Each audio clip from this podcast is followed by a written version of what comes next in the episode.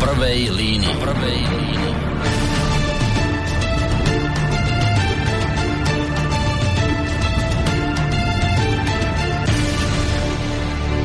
Tak, vážení poslucháči, ako ste počuli v úvodnej zvučke, máme tu reláciu v prvej línii. Ak nás počúvate 20. novembra, tak nás samozrejme počúvate naživo. A to znamená, že ak budete mať chuť, tak sa môžete aj zapojiť do našej debaty. Ale samozrejme v tejto chvíli netušíte, do akej debaty, lebo som k tomu nič vás ešte nepovedal. Vy veľmi dobre viete, že my v týchto reláciách často mávame v posledných dobách e, relácia v prvej línii býva veľmi často na lesnícke témy. A to hlavne z toho dôvodu, že sa na Slovensku dosť intenzívne diskutuje o zákone o ochrane prírody, v rámci ktorého je jednou z častí tohto zákona reforma národných parkov. K tejto, k tejto záležitosti sa veľmi často vyjadrujeme, pozývame si sem hostí. A keďže táto norma, ako iste veľmi dobre viete, stále nie je uzavretá, stále sa o nej rozhoduje, parlament má o pár dní rozhodnúť, či teda definitívne prejde alebo neprejde, čo s tým bude. Tak skrátka využívame tú možnosť, informujeme, diskutujeme. A budeme tak robiť aj dnes. Uh, niekedy sa stáva, že k tej tradičnej dvojici ľudí, ktorých ho malú chvíľku privítam, príde aj niekto tretí, vždy je to niekto iný, ale dnes tu máme len teda tú osvedčenú dvojicu v podobe Rudolfa Huliaka ktorý sa zaujíma o veci lesnícko-polovnícke niekde v Chotári Očovej. Príjemný dobrý večer ti prajem. Dobrý večer prajem aj ja všetkým poslucháčom Slobodného vysielača. No a potom tu máme Pala Zacharovského, ktoré sa, ktorý sa zase zaujíma o veci urbárnické niekde v okolí Vyšnej Boce. Boci? Boce. Boce. Boce. Dobrý večer. Príjemný dobrý večer prajem všetkým poslucháčom Slobodného vysielača. Dobrý večer, samozrejme pripájam sa k tomuto prianiu a ja, Boris Koroni z bansko bystrického štúdia vás pozdravujem. A ak budete mať chuť sa teda zapojiť opäť do našej diskusie 048 381 0101, to je číslo sem nám do štúdia Maily sú studiozavináč slobodnyvysielac.sk alebo je možnosť reagovať cez našu internetovú stránku, keď si kliknete na zelené tlačidlo otázka do štúdia.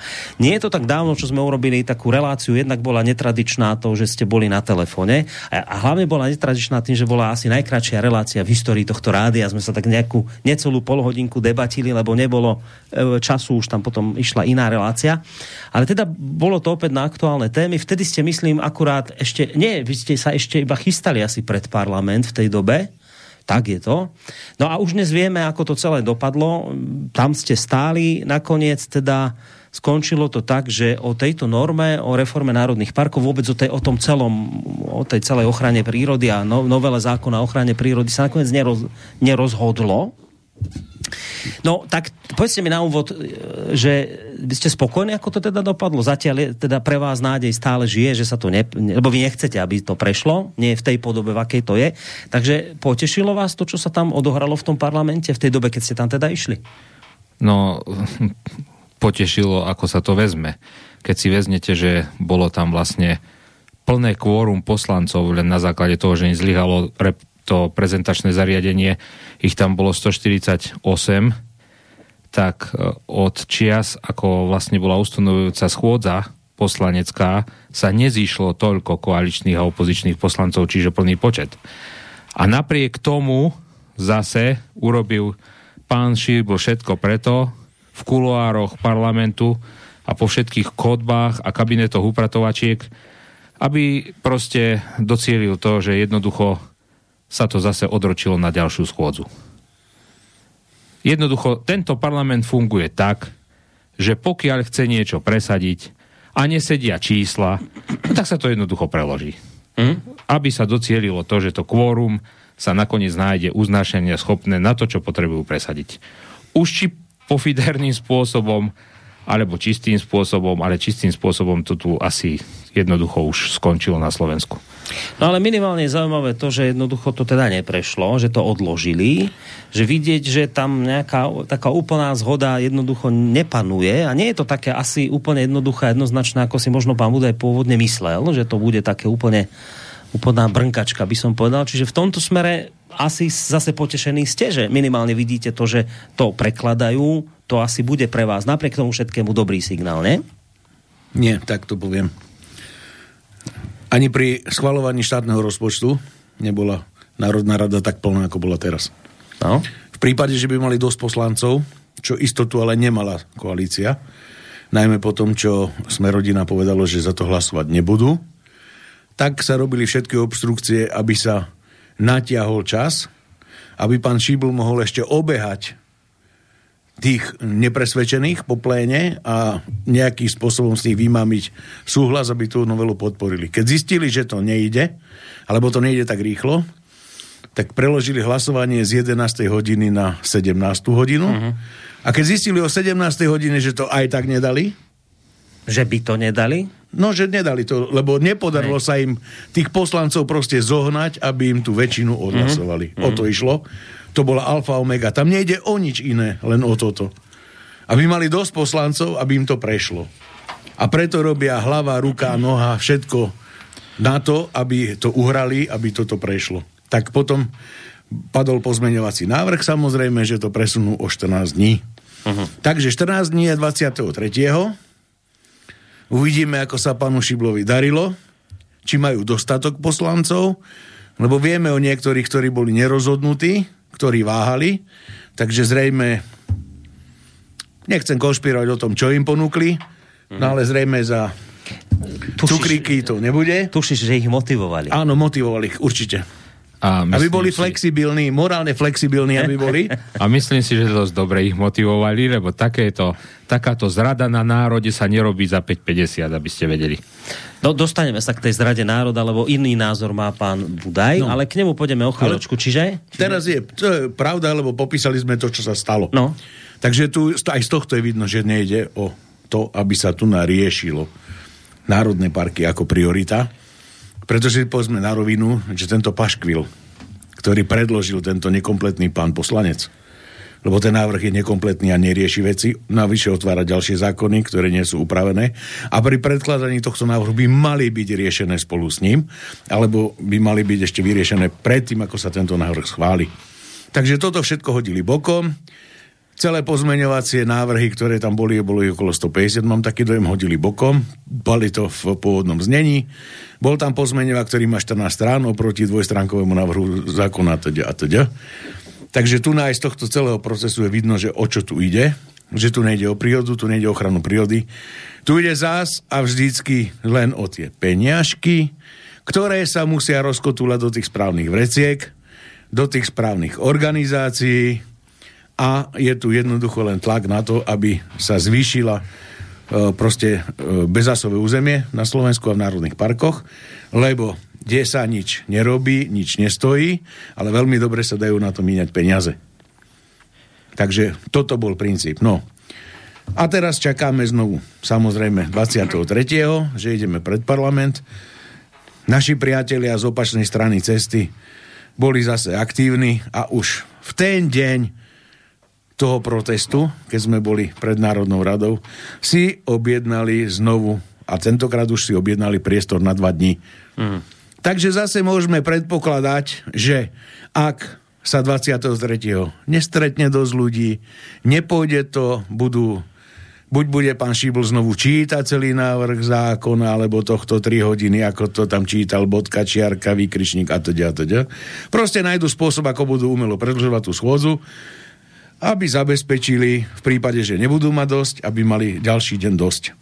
Preto sme videli aj, že tí páni ktorí stali na opačnej strane chodníka, si proste už objednali priestor pred schodami Národnej rady na dva dni. Hm. Dúfam, že ich zase prídu podporiť tie mikrobusy z Rakúska, ktoré im doviezli nemecky hovoriaci aktivistov, lebo aj s nimi dokopy ich bolo 80, potom ešte na 17 hodinu tam prišli nejakí ľudia, samozrejme, lebo to zverbovali.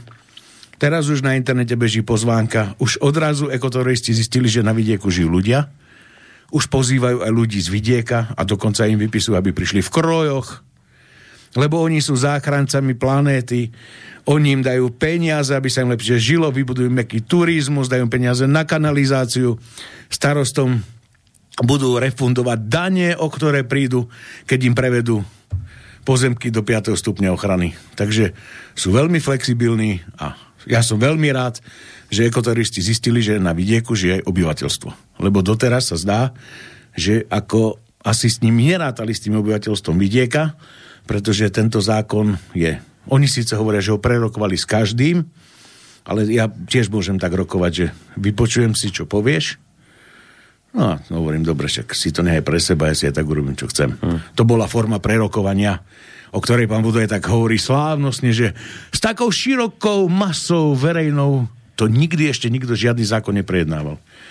Že toto nebolo prejednanie, toto bol diktát. Keby som tam nebol na tom prejednaní, tak o tom nemôžem rozprávať, lebo by som rozprával z druhej ruky.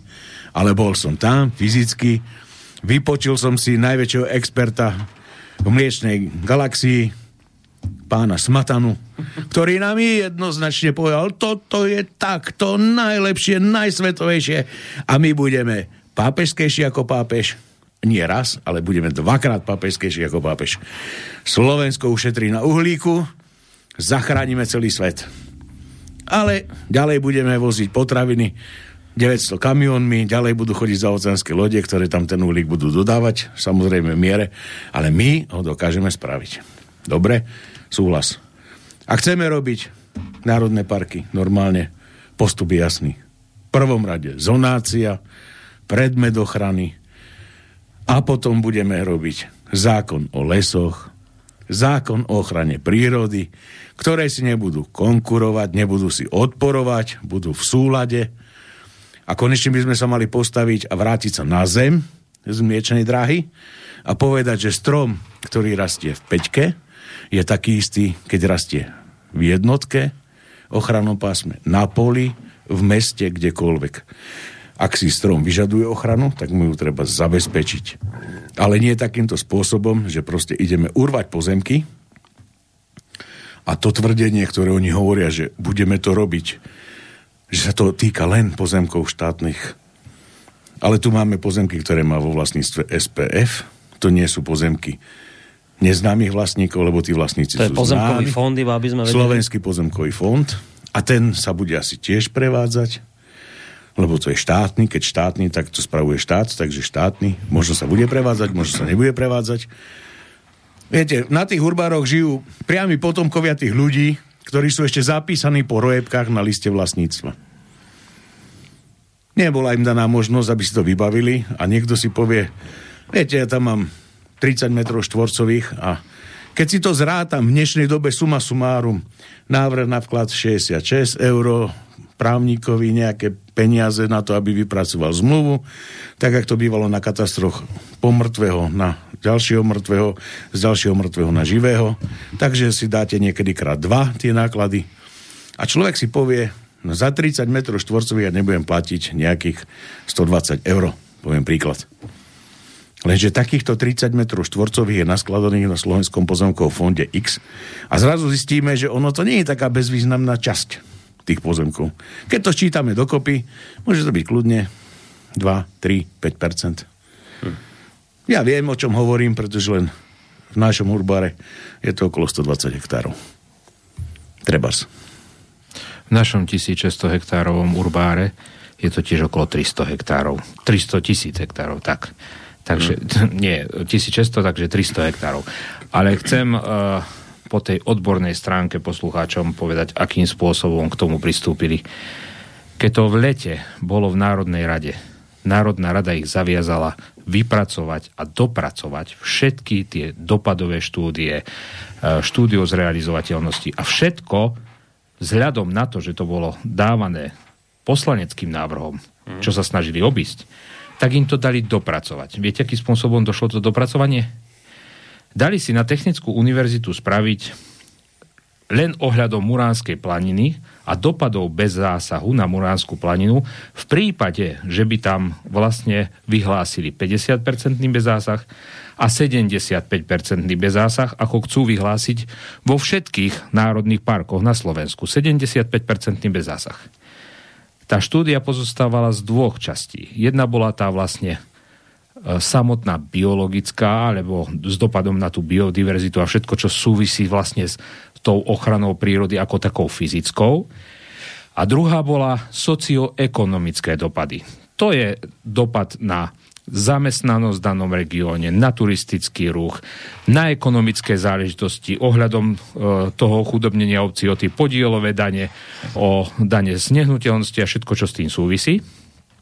A čuduj sa svete, táto štúdia, podotýkam, stála cca 55 tisíc eur aj také drobné. Zadávateľom bolo Shopser, Ministerstvo životného prostredia voči Technickej univerzite vo zvolenie, ktorá má fakulty, ktoré si myslím nemá žiadna univerzita v rámci Slovenska, aby dokázala erudovanejšie pristúpiť k vypracovaniu takejto štúdii. A nakoniec sme prišli k tomu, že jednoducho sa využila len časť tá dopadová na tú prírodu, ale socioekonomický efekt sa neprebral. Naša právnička, doktorka inžinierka Greta Noe, si vypýtala z Technickej univerzity, vzhľadom k tomu, že je to osoba povinná zo zákona, poskytovať informácie, pretože to je štátna inštitúcia, takisto je štátna inštitúcia štátna ochrana prírody, si vypýtala túto dopadovú štúdiu, lebo je to strašne tam utajená záležitosť. Mm. Uh, máme dôvodné podozrenie, musím to takto vraveť, pretože už sú na mňa podané trestné oznámenia a e, mám objednanú kontrolu z inšpektorátu životného prostredia domov, lebo som si dovolil mať doma e, 11 rokov lepku medveďa, ktorého sme našli uhynutého, ktorý prešiel všetkými záležitostiami ohľadom zákona o polovníctve, bol na chovateľskej prehliadke, je o tom záznam všetko, ale som si ho dovolil mať doma na stene, tak mi prídu skontrolovať, lebo má pán Smatana a spol udali jednoducho, naozaj som bol totálne fyzicky udaný, hm. tak mi to bolo povedané, musia preveriť danú skutkovú podstatu. Čiže vidíte, akým spôsobom sa tu argumentuje odborne, hej. No a, Takže preto to dôvodné Áno, preto to dôvodné podozrenie, pretože máme zo zdrojov samotnej štátnej ochrany prírody vysoko postavený človek kápov Božsku a povedal, že jednoducho na Muránskej planine v prípade bez zásahu 50-percentného je ročná strata, socioekonomický dopad ročný 3,5 milióna eur a v prípade 75% bez zásahu je to 7,5 milióna eur ročný dopad. Strate, strate podotýkam. A tá strata by bola cez čo? Ako, strata, ľudia by strata by bola, ľudia by stratili prácu, čo sa týka samotného obhospodarovania súkromného vlastníctva ľudí, mm. na podielových daniach to vychádza v tých regiónoch. Proste to je súbor všetkého, čo ovplyvní daný život na tom vidieku, o ktorom sa tu stále rozprávame. Hej? Čiže koľko si tá strata? 3,5 milióna v prípade 50-percentného bez zásahu ročne uh-huh. a se pri 75-percentnom bez zásahu 7,5 milióna ročne. Uh-huh. A to pozor, len región Muránska planina. To sa nebavíme o všetkých regiónoch. To, to sa nebavíme o všetkých. O Konkrétne jeden. Dobre, dobre. Čiže keby sme si zobrali jednu vec, že si spriemerujeme výmery ostatných národných parkov vzhľadom na Muránsku planinu, aké číslo nám vyjde straty? pre národné hospodárstvo krajiny, ktorá je v totálnom ekonomickom kolapse. Krát 9. Krát 9, lebo máme 9 národných parkov. A krát ešte ten koeficient násobku rozlohy. Rozlohy, hej? Lebo Muránska planina nepatrí medzi najväčšie. Dobre, no, dobre, že o tom hovoríte. A ešte, no? ešte ti skočím do tej reči preto. Najkrajšiu bodku za týmto všetkým dal prorektor Technickej univerzity profesor docent Šálka. A povedal – tu nejde o ochranu prírody. Tu ide o to, kto bude spravovať 1,3 miliardy. A týmto bolo povedané 1,3 miliardy je čo? To, je, to sú peniaze, ktoré dostane Ministerstvo životného prostredia, ktoré si ukrojú Budaj z fondu obnovy 6,7 miliardy, ktoré dostane Slovensko ako pôžičku podotýkam. Tá, ten fond obnovy, ktorý teraz bol schválený, áno, tá, tá pokovidová pomoc. Presne dobre, tak. dobre. Áno, a ešte aby sme nezabudli dopovedť to o tom o tej žiadosti a čo sa dialo s tými dokumentami. Aby, no, to, aby do, poslucháči no, počkaj, boli v obraze. Počkaj, dokumenty, žiadosti, to si pamätaj. Ja teraz ostaneme, aby sme to nedoplietli, ostávam pri tom, že vy ste tu povedali teraz o tých stratách miliónových a tieto veci na socioekonomický Socio- dopad. Hej? Socioekonomický no, ja dopad. som si teraz postrihal. Toto nebudú nové veci, ktoré zazneli. My sme si tu púšťali pána Smatanu. Aj toto, čo teraz hovoríte, už tu viackrát zaznelo, ale dobre, treba to preopakovať, treba sa k týmto veciam vrátiť. Od vás zaznelo, aké veľké straty vzniknú, že teda ľudia stratia prácu a tak ďalej. Pán minister životného prostredia Budaj bol teraz v, na diskusii v denníku Pravda, majú tam takú akože televíznu diskusiu, sa to volá, že ide o pravdu, prišiel povedať pravdu do pravdy. A ja som si postrihal jeho niektoré výroky, ktoré tam zazneli. No a začneme hneď výrokom, ktorý teda má naš, naštrbí asi to, čo ste tu teraz hovorili. Budeme počuť, kde pán Budaj hovorí o tom, že nikto práve touto zmenou, ktorá sa chystá, reformou národných parkov, nie, že nebude ľuďom nikto prácu brať práve naopak, po, re, po reforme národných parkov budú mať ľudia ešte viacej práce. Poďte si to vypočuť. Ak národné parky spravujú sami svoje územia, tak samozrejme podnecujú aj primeraný podnikateľský, e, podnikateľské aktivity. Podporujú aj e, primeraný cestovný ruch, ohľadu plný síce k tým chráneným e, prírodným hodnotám, ale samozrejme prinášajúci prostriedky. Slovensko má práve tie regióny, ktoré, e, na ktorých sú národné parky, e, z pravidla až na jednu výnimku ako najzaostalejšie regióny Slovenska. My sme tým regiónom aj po novembri slubovali, že budú dobiehať Bratislavu. Stal sa opak a do veľkej miery za to môže aj odliv schopných ľudí. Oni tam nemajú príležitosti v tom e, dnešnom regióne, v ktorom je taký priemerný národný park, môžete byť drevorúbačom, môžete ešte pracovať na úrovni, ja neviem, školo, škola, zdravotníctvo v nejakom mestečku a tým ste nejaké lukratívnejšie miesta vlastne vyčerpali. E, e, premena národných parkov na skutočné národné parky predovšetkým pozdvihne socioekonomickú situáciu. Preto sme to aj dali do plánu obnovy No a tu sme aj pri tom probléme, preto nám to opozícia sa snaží zničiť. Lebo samozrejme verejnosť, ak by tá reforma prebehla, tak by ju ocenila.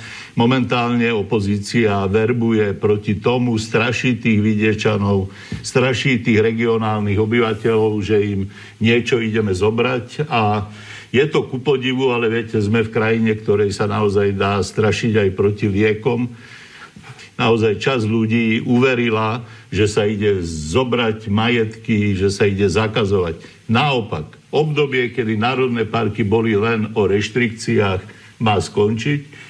Majú sa tam naliať peniaze, čiže my sme šanca aj pre tých e, drevorúbačov doslova, lebo my im robotu ponecháme a bude to, budú pracovať v kvalitnejších podmienkach a budú, bude ich treba ešte viac čo do počtu lebo nechceme používať toľko ťažkých mechanizmov, čiže bude tam viac ľahkých mechanizmov.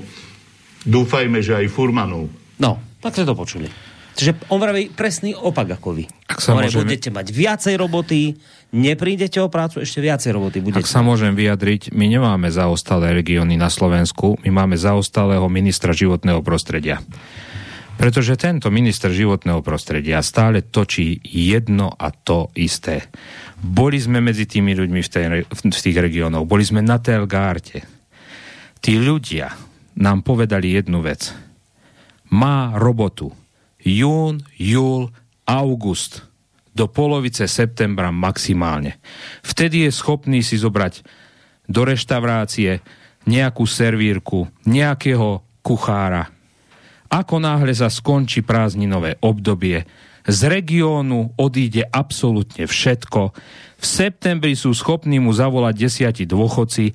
Aj to sa opýtajú, či v danom regióne sa nenachádza príliš veľa medveďov, lebo keď sa nachádza, tak tam nepáchnu a jednoducho ten človek si nemôže dovoliť ani len niekoho za bar posadiť, musí robiť kuchára, upratovačku, čašníka a všetko, čo s tým súvisí aby neskrachoval a uživil si tú malú reštauráciu. O čom sa nám tu snaží ten... Uh, ja, prepačte, neviem ho nazvať.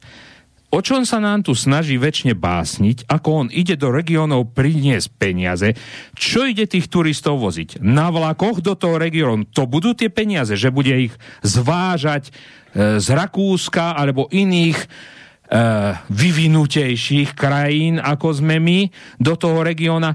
On si čo myslí, že ako tí ľudia idú obzerať tú zelenú trávu, ktorá bude poprsia uh, v prípade bez zásahu, alebo tie uh, neobriadené chodníky turistické, cez ktoré sa nedá ani len prejsť, ani ten medvetade už doslovne neprejde, ako nám to rozprávali tí ľudia z toho regiónu. Povedzte mi, čo tí ľudia prídu tam obzerať, čo bude pre nich také lukratívne, hej, a čo ten región ide držať v rámci tých iných období toho roka, keď bude sichravé počasie na jeseň, či to naozaj idú ľudia robiť tie píšťalky, bliesť košíky a každý mu bude za košík dávať 150 eur a tých 1,3 miliardy, keď minie, čo teraz každému sľubuje, lebo to, mne to príde ako, e, mám 14-ročného syna, otec, ja mám 500 eur, ideme kupovať Tatru nemá šajnu, čo to stojí, nemá šajnu o prevádzkových nákladoch, nemá šajnu o ničom inom, len má 500 eur a dade prečítam na bazoši, že sa dá kúpiť stará odstavená hrdzavá Tatra. Hej, tak toto je náš Budaj. Takže ešte raz, nemáme zaostalé regióny, máme zaostalého ministra životného prostredia. Dobre, ja, tá, dobre, Pálo, zareaguj ty na to a ja potom ti pustím ďalší zvuk, kde ti pán Budaj vysvetlí presne toto, na čo sa pýtaš. Dobre. No? Takže poďme k veci. Pán zaostalý minister životného prostredia, alebo ministerstvo mimo vládok, lebo to v životnom prostredí nie je náhodou, to je o mimo vládkach, nám hovorí, ja chodím do regionov, poznám stav. My sme boli v regiónoch v lete, prešli sme, rozprávali sme s každým. Takže pán zaostalý minister životného prostredia, respektíve ministerstva mimovládok, my v tých regiónoch žijeme, my tam nechodíme na návštevu a vy nám hovoríte, že poznáte ten stav lepšie ako my, ktorí tam žijeme. Takže to je prvá, ale totálna blbosť, hej, ktorú tvrdí. Druhá, ak teda je pravdou to, čo tvrdí, prečo si potom ministerstvo mimovládok a so svojou štátnou ochranou prírody neprevzalo vypracovanú štúdiu erudovanou odbornou inštitúciou, kde sú uvádzané tie čísla, ktoré sú uvádzané. Prečo ho odmietli poskytnúť? Aby sme ho jednoducho zverejnili, tú štúdiu? Takže, doplnenie, ďakujem. Prečo ju zamlčujú, že vôbec existuje? Prečo ju v rámci prístupu k verejným informáciám odmietajú zverejniť? Takže to je druhá veľká blbosť ktorú hovorí minister mimovládok a prečo mu neverím ani náhodou. A tretia, a to je tá zásadná, že bohužiaľ klame, no, jednoducho. Viete, ja vám môžem slubovať raj na druhom svete, nikto tam nebol, nikto nevie, ako to vyzerá, ale veriť môžete, že to bude dobre. No tak verte. Palo, ty nespochybňuj tú vieru. Ja nespochybňujem vieru. Viera je krásna vec. Pretože ak mám raz vieru, že ten les sa mi podarí ochrániť, tak jednoducho proti takémuto človeku, ktorý šíri tieto blúdy, sa musím postaviť. Ja nemôžem sedieť a počúvať tieto somariny, ktoré mi trhajú ušné bubienky. No počkaj, to ešte teraz počkaj. No, lebo zaznela otázka od Ruda, ako to tam chce doniesť, aké peniaze, Dobre, čo, ale ešte to? jedna vec ma na tom celá štve. 1,3 miliardy. Ľudia, ale na tie peniaze sa ideme skladať. To vám nejde dať budaj? Tie peniaze sú, ako keby som si od vlastnej ženy kúpil vlastnú záhradu a ešte si zobral na to úver. Pochopíte to všetci? Či ešte nikomu nedokapčáva, o čo sa tu jedná? No, pozor, bodaj číslo 2, vysvetlí vám, e, aké peniaze, odkiaľ peniaze, ako budú ľudia fungovať. No nič, skrátka, dobre, poďme si ho vypočuť. Slovenské krásy, ktoré nepochybne môžu konkurovať českým, veď preto aj Češi vždy obľubovali slovenské hory, či sú to Tatry alebo Vyhorlat, im zarábajú len jeden národný park 45 miliónov. U nás je samozrejme prínos nula. Naopak ešte musíme investovať samozrejme do mnohých prác, ktoré v tých národných parkoch sme povinní robiť. Čiže my máme hlboko stratové pomery. Iné všetky európske národy na svojich prírodných krásach získavajú. A napokon, aj keby sme sa na to nepozerali prízmou peňazí, iba taká príroda sa v budúcnosti ochráni, myslím teraz na budúce generácie, ktorú tí ľudia budú poznať, ktorú si oblúbia. My sme vždy v tej krajine žili, to je slovenský príbeh, či to je pastierstvo, či to je rolníctvo, či to sú remeslá. My, tu, my tie národné parky obývame aj dnes. Každý z nich má iný ráz, to, sú, to je naozaj priehrštie národného pokladu, ktorý ale nie je vyleštený. Tí ľudia naozaj trpia tým, že de- decka im odchádzajú. Teda väčšinou do Bratislavy a často z Bratislavy. Do zahraničia. Ešte ďalej, preto je tak, čo má robiť na tej Muranskej planine. Keď som sa aj domácich starostov pýtal, kde sú vaše decka, keď dnes celý čas, čo som tu, som nikoho nevidel pod 50 rokov.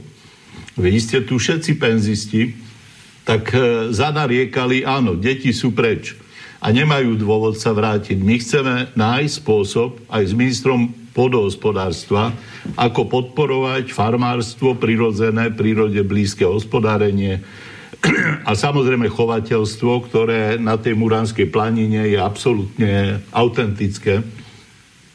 A čo si z tých ľudí predsa len vrátiť?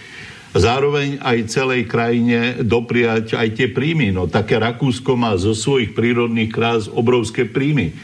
E, tie príjmy predsa berú a získavajú ich predovšetkým tí domáci ľudia, čo tam žijú. Tak ste to počuli, ja to zhrniem. Napríklad takí Česi len v Národnom parku na Šumave zarobia ročne 40 miliónov. My nemáme nič. Počkaj, Rudo. My nemáme nič. Nula, povedal Budaj. A ďalej hovorí, áno, ľudia stade utekajú, veď my práve tým, že chceme urobiť reformu národných parkov, chceme tam tých ľudí vrátiť, aby mali prácu, ste to počuli, chov, oviec, a neviem, nejaké chov a pestovania veci, čiže tam tých ľudí práve chceme vrátiť. A chceme, a chceme, pozor, aby aj naše národné parky zarábali tak, ako je to bežné v zahraničí. To Lebo dobre. národné parky v zahraničí, vraví pán Budaj, zarábajú obrovské peniaze. Dobre. U nás je to nula. Dobre. Ja za nulu pokladám ministra životného prostredia. Druhá vec, netreba leštiť náš národný poklad, pretože náš národný poklad má tak vyleštenú hlavu, že je to ako vnútro mušle. Sami ste videli tie mušľové gombiky, hej? To je vyleštená hlava nášho pána ministra mimovládnych organizácií. Od nuka, podotýkam. Od nuka. Lebo kde nič nie je, ani čert neberie. A teraz ďalšia vec, hej? Veľmi dobre ma všetci teraz počúvajte, vy aktivisti, ktorí ste na mňa podali trestné oznámenie na to, že vraj uh, odstrihávam vaše videá a podobné záležitosti. Pred Národnou radou ho zostrihala TA, 3 kde sa nechal počuť, že bol poslanecký návrh, poslanecký návrh, kde pán Karahuta predniesol, že aby sa zrušilo v 3., 4. a 5. stupni ochrany predkupné právo štátu. Hej? Nevyjadril sa k tomu jednoznačne, že nie. Len aby sa zákon za každých okolností prijal. 55 tisíc ľuďom dali podpísať, osloboďme národné parky s tým, že im tam zaručia 75-percentný bezásah. To znamená, že v tom parku sa nehne ani len ľudská noha.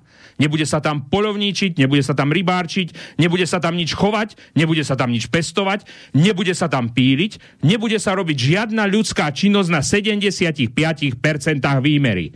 Tak teraz nak mi vysvetlí, ako chce z toho splaviť Luna Park, ktorý bude zarábať tie milióny. No vrahu, on hovorí, že všade v zahraničí to takto funguje. On vraví, že Raku, si to počul, Rakúšania to vytočia veľké peniaze. Chcú spraviť majú... 75-percentný bezásah tak asi národný a v to parkov. Nie, je? A nie, nie je to tak v zahraničí. Ja tam nie je taký vysoký bezásah? No, keď tam žijú ľudia, chovajú tam kravy, Uh, chodí tam traktor a vylieva močovku na lúky a hospodári sa tam a je tam krásna príroda trvale udržateľným spôsobom v rámci života na vidieku obhospodarovaná aktívne, tak to nie je 75-percentný bezásah. Ľudia, ako ja už si fakt pripadám ako Alenka z ríši divov a ešte tu bude rozprávať o, o takých house numerách a číslach, že vravím, buď nás má naozaj všetkých za dole hlavou kolísaných, alebo je on sprostý jak biliardová guľa. Lebo ja si to neviem inak vysvetliť. Na jednej strane 75-percentný bezásah. Na druhej strane chcem región takým spôsobom dostať do efektivity jeho využívania, že nám bude zarábať peniaze a prinášať nám obrovské prílevy turistov a všetko, čo s tým súvisí. A tá infraštruktúra, tie záchody, tie kanalizácie a to všetko v tých národných parkoch. A to, že tí ľudia budú tam chodiť denne na kvanta, aby sme s nich dokázali zarobiť. Hej? Potom natočí ten... Ja, ne, prepáčte aktivista občiansky za ochranu prírody, pod stropom z tatranského profilu, ktorého má asi statier z bez zásahu, natočí video, ako som to ja zostrial, som nezostrial nič. Jeho zostriala teatrojka. Ale mi povedzte jednu vec. Kde to má tú logiku? Pretože ja to tam nedokážem nájsť. Jednoducho. Im sa tie tvrdenia tak bijú a rozbijajú, že neboli schopní daný zákon prerobiť do stavu, aby bol v tom parlamente serióznou cestou vládneho návrhu priateľný, pretože všetky argumenty im zlyhávajú. Absolútne všetky. Veď keď sa na tým logicky zamyslíte, 55 tisíc ľuďom dajú podpísať oslobodenie národných parkov, že tam nevkročí ľudská noha a bude to proste krásna, ničím nedotknutá príroda. Tak mi vysvetlite. Tých ľudí budú voziť ponad vrtulníkom, oni tam budú dole do kasičiek triafať drobné, aby naplnili uh, financie na ten národný park ako si to predstavuje? Alebo no, ponorky zavedieme na Slovensku keď, keď po podzem? Budú ďalej, chodiť? On to ďalej hovoril, že keď ide napríklad o peniaze, tak áno, že prvá vec, ktorá príde do tých parkov, a teraz ale nekrič na mňa, ja nie som Buda, ale ja teraz za jo, neho hovorím. Ako Počkaj, už mám, že, aké nervy? Že, vidím, že hovorím, že napríklad peniaze, ktoré prídu, budú tu tie z fondu obnovy z, z Európskej únie, ktoré prídu. Ja viem, počkaj, tie... počkaj, počkaj, že tie prídu, ale že keď neprejde reforma národných parkov, tak tie peniaze vôbec neprídu, že nula, nepríde nič, lebo ak je les vnímaný ako teda, že nie, nie je národný park, že, že nie je tam bez zásah a niečo, tak nám Únia tie peniaze neuvolní, lebo ak to spravujú štátne lesy, tak by to bola nekalá obchodná hospodárska súťaž, čiže napríklad už tým prídu peniaze do národných parkov, hovoríte o 1,3 miliardy, už prídu z fondu obnovy napríklad peniaze tam. Hneď prvé, ťuk, už tam máš 1,3 miliardy. Dobre, potom, kde, potom kde máme ten 75% bez zásah, potom sme neoklamali 55 tisíc ľudí, ktorí sa im podpísalo pod, peti- petíciu, že tam bude nedotknutá príroda v rámci Slovenska. Vy, toto mi vy argumentujete. Akože, ne, nerozumiem, ako to ovplyvňuje bez zásah? Však oni dostanú 1,3 miliardy zo znamená to, že máš tam 5. stupeň ochrany. Rozumiem, ale on dostane... Skončil si s obhospodarovaním. V, v Regine dva dní dozadu sedel Baláš s viezikom. A Baláš opisoval, akým spôsobom sa musí cítiť jedľa, keď sa okolo nej dupe, aký ona musí mať stres. Ako strom? Strom. Čiže teraz mi vysvetlíte jednu vec. Tí ľudia tam nebudú chodiť, oni sa tam budú vznášať, alebo budú mať eskalátory vybudované, aby ja, rozumiem, nedúpali okolo jedli. Ne, nechám Pála hovoriť, ale počuva, ale že toto si mi na toto neodpovedal, že on hovorí, že hneď, keď sa bavíme o peniazoch, aké peniaze tam prídu, že hneď 1,3 miliardy z fondu obnovy, napríklad hneď je tam. Hneď. Ako náhle prejde reforma národných parkov, tak tam prídu tieto peniaze. Tie sú tam hneď. 1,3 miliardy z fondu obnovy tak príde tam 1,3 miliardy ako všetky desiatky miliónov, ktoré prišli do nášho život, do našej ochrany životného prostredia, ktoré nám teraz vyčíta Brusel a celá Európska únia, že sme nie schopní dať reálne fyzicky peniaze do skutočnej ochrany prírody, ale ich míňame len na monitoring, pozorovanie, sledovanie, na mzdové náklady, na skrutátorov a na e, pozorovaciu techniku. Myslíš týchto 1,3 miliardy, že takto isto nepretečie pomedzi e, vrecká mimovládnych organizácií do súkromného sektoru? Ja vám garantujem, garantujem vám, že z tých 1,3 miliardy v tej prírode nevidíte ani 20%. Palo? No čo na to povedať? Rudo sa rozčulil, ja sa teraz nebudem rozčulovať. Veď na to sa už nedá povedať nič. Ten človek si odporuje v jednej vete, sám. To už nehovorím o ich konaní, o ich spôsobe. To už sú také veci, ktoré vo vás budzujú dôveru, že áno, veríme tomu, bude to takto. To je super, keď mi tento človek bude vykladať, ako to tu bude, on z Bratislavy bude rozprávať mne, ktorý žijem na Liptove, ako sa nám bude super žiť na tom Liptove, lebo aké miliardy nám prídu.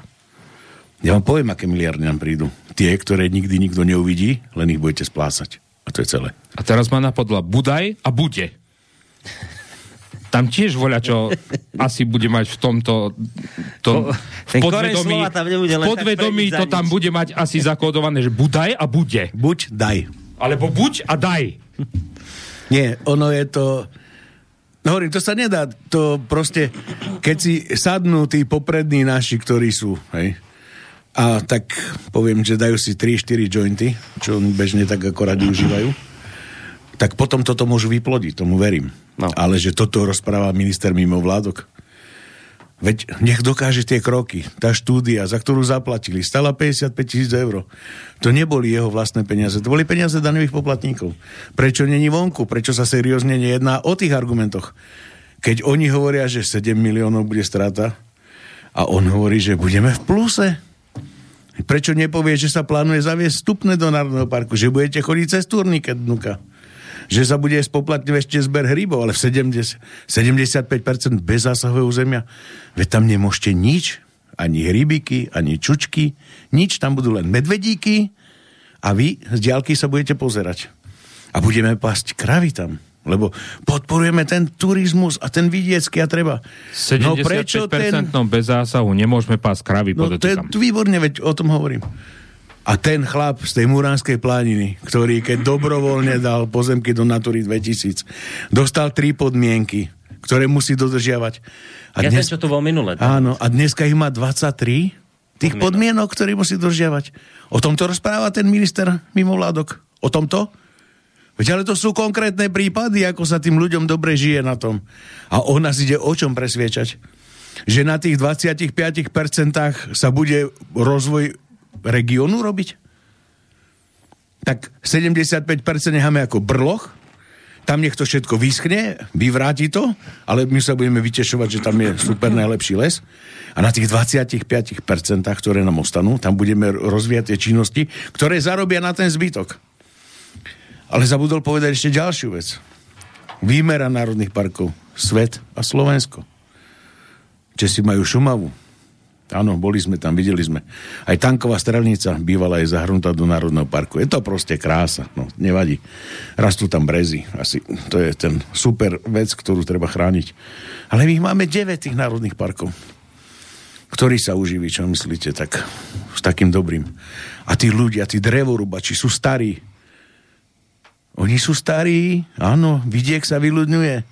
Ale nech si pán minister Mimoládok uvedomí, Máme tu moderné zdravotníctvo, ktoré sa tiež vyľudňuje, lebo išli zarábať do Čiech, doktory, do Nemecka. A tu na nemá kto ľudí liečiť, lebo máme techniku, síce máme lôžka, ale nemáme obslužný personál. Takže najprv robia politiku, že vyženú ľudí z vidieka a teraz budú mliagať do hlavy, že nalejeme 1-3 miliardy a tí ľudia sa tam vrátia, ale bude fantázia. On bude robiť sprievodcu za minimálnu mzdu a bude buzerovať ľudí, či majú listok z turniketu. Tak toto je ten národný park. A to sa chcel nenaštvať. Toto? Toto je ten národný park. Ja som si povedal, že to nenaštvem sa, ale to sa nedá jednoducho. Lebo toto, keď počúvate a miagajú to stále dokola, celé leto sme počúvali znovu tie isté nezmysly. Prečo pán minister mimovládok ani raz neprišiel na tých protestoch. Prečo vo svite ušiel zadným vchodom do pristaveného Bauráku ako potkan a štátny tajomník jeho smatana sa dal odviesť policajtami. Tak keď sú takí geniusy a toto takto dobre vymysleli a takto tu oťapujú ľuďom hlavy, prečo neprišli medzi ľudí a nepovedali vonku tým ľuďom, my vám slubujeme raj na zemi. Teraz vám ideme ukradnúť prvé pozemky, vlastné, ktoré si kúpite za vlastné peniaze, vlastne za požičané, lebo ich budete musieť splácať. A potom tam bude raj na zemi, lebo potom starostom dáme na dane, o ktorým chýbajú, potom im vybudujeme kanalizáciu, potom tam bude meký turizmus a potom sa z toho všetci poserete a ráno, keď sa zobudíte, tak zistíte, že ste bezdomovcom na vlastnej zemi. A to je celé. Pán redaktor, a my tam máme aj ten zvuk, kde bude vraveť o tom, aké máme. sankcie, aké sankcie ideme dostávať z Bruselu za ano. to, že nedostatočne chráňuje hlucháňa? To nie, ale že máme problém, mám aj taký zvuk, že, budem, že nám hrozia pokuty z EÚ, lebo sme stále ešte nedoriešili práve tieto záležitosti okolo národných parkov. A už sme to mali mať doriešené a tam nám hrozia vysoké pokuty. O tom bude hovoriť ešte. No, e, čo sa týka týchto záležitostí, a k tomu sa Európska únia nemá jednotnú lesníckú politiku, čo sa týka charakteru príkazového, ale len charakteru doporučovacieho vzhľadom na možnosti jednotlivých národov. A čo sa týka toho hlucháňa, s ktorým minule tak strašne sa oháňal po tom prvom proteste, že jednoducho, ak my tie národné parky nepreklasifikujeme, ak my jednoducho sa nedostaneme do stavu, že budeme môcť čerpať tých 1,3 miliardy a že nezačneme k tej prírode pristupovať podľa toho, ako si on predstavuje, tak dopadneme ako s hlucháňom, na ktorého podotýkam biotop sa vyčerpalo toľko desiatok miliónov, že je to už až na zvracanie pre každého občana Slovenskej republiky, ktorý si musí oťahovať opasok v každej oblasti svojho života pomaly každý deň. To nevarím ešte o tom zdražovaní, ktoré tu príde 1.1. od budúceho roku mimovládna organizácia Lesoochranárske združenie Vlk. Má tú drzosť, tú drzosť, ako aj ostatné mimovládne organizácie zaoberajúce sa pseudoochranou prírody na Slovensku, že obrali občanov Slovenska o desiatky miliónov eur na pozorovanie, monitorovanie, na, by som povedal, svoje nič sladké nerobenie, a oni mali tú drzosť nás udať na orgány Európskej únie, že máme nedostatočnú ochranu hlucháňa a on jednoducho ďalej kape. Pochopíte to? Ľudia, ktorí rozmintrošili vaše peniaze, naše verejné zdroje, naše spoločné, na ktoré sa skladáme, ktoré chýbajú tomuto štátu, tí istí ľudia, keď ich rozmintrošia, tak udajú sami seba a každého občana Slovenska, aby ďalej platil 100 tisícové sankcie denne za to, že ten hlucháň aj tak nie je chránený, ako mal byť už dávno chránený. Toto je vlasti zrada, podotýkam. Vlasti zrada. No, na vlastnom národe. Pálo, ty si sa pýtal, že prečo teda utekol, keď tam ľudia stáli a prečo pred ľudí nepredstúpil. No, tuto vám pustím o chvíľku zvuk, kde to pán minister vysvetľuje, že toto je častá chyba, ktorá sa tu deje a ktorú sa vy snažíte tu presadiť ako takú ako hotovú vec, že ľudia tu za niečo hovoria, ľudia tu stoja a ľuďom treba vysvetliť, že vy ste sa pasovali do role hovorcov ľudí, ale v skutočnosti je to tak, že ľudia chcú reformu národných parkov. Vy v skutočnosti nezastupujete ľudí, vy v skutočnosti skutočnosti zastupujete drevárskych bosov a polovnícku mafiu. A aj Boris Kolár, ktorý vám teraz skočil na tento lep, nerobí dobre, lebo on tiež teraz nehovorí za ľudí, lebo ľudia väčšinovo ľudia väčšinovo na Slovensku túto zmenu si želajú. Poďme si vypočuť pána ministra. Boris Kolár touto službou nerobí dobre ani sebe, ani koalícii a nerobí dobre ani Slovensku tvrdiť, že pár papalášských lesníkov, ktorí sú spojení s drevobiznisom a pár elitných polovníkov, že je národ, ktorý je teraz proti, e, proti reforme, je nezmysel. Ten vidiek v národných parkoch potrebuje peniaze, potrebuje injekcie, ktoré Európska únia zabezpečila, ale ktoré, ak neprejde reforma, nebudú. Nebudú, definitívne štátne lesy, ktoré idú od 10 5, ktoré sú aj prestavnuté a minister už ohlásil prepúšťanie. E, štátne lesy nemôžu čerpať eurofondy nikdy, pretože to by bola nedovolená štátna pomoc. Čiže druhý zdroj, čo by mohli prísť mimo rozpočtové prostriedky, sú eurofondy a tie znovu môžu prísť iba cez štátnu ochranu prírody. Nie, nie cez... do štátnych lesov, ktoré tvoria zisk ktoré to tvoria zisk. To je biznisová akciová spoločnosť. To je zakázané v Európe takáto dotácia. Čiže ak chceme pomôcť regiónom, tak pomáhajme a tí, ktorí bránia tejto reforme, tak naozaj hádžu tie regióny cez palubu. Tí, ktorí, tí, ktorí proti tejto reforme bojujete, hádžete e, tých ľudí v regiónoch cez palubu a zastupujete záujmy drevárskych lobbystov a polovníckej v podstate mafie. Teraz sa mi nanúka jedna jediná vec.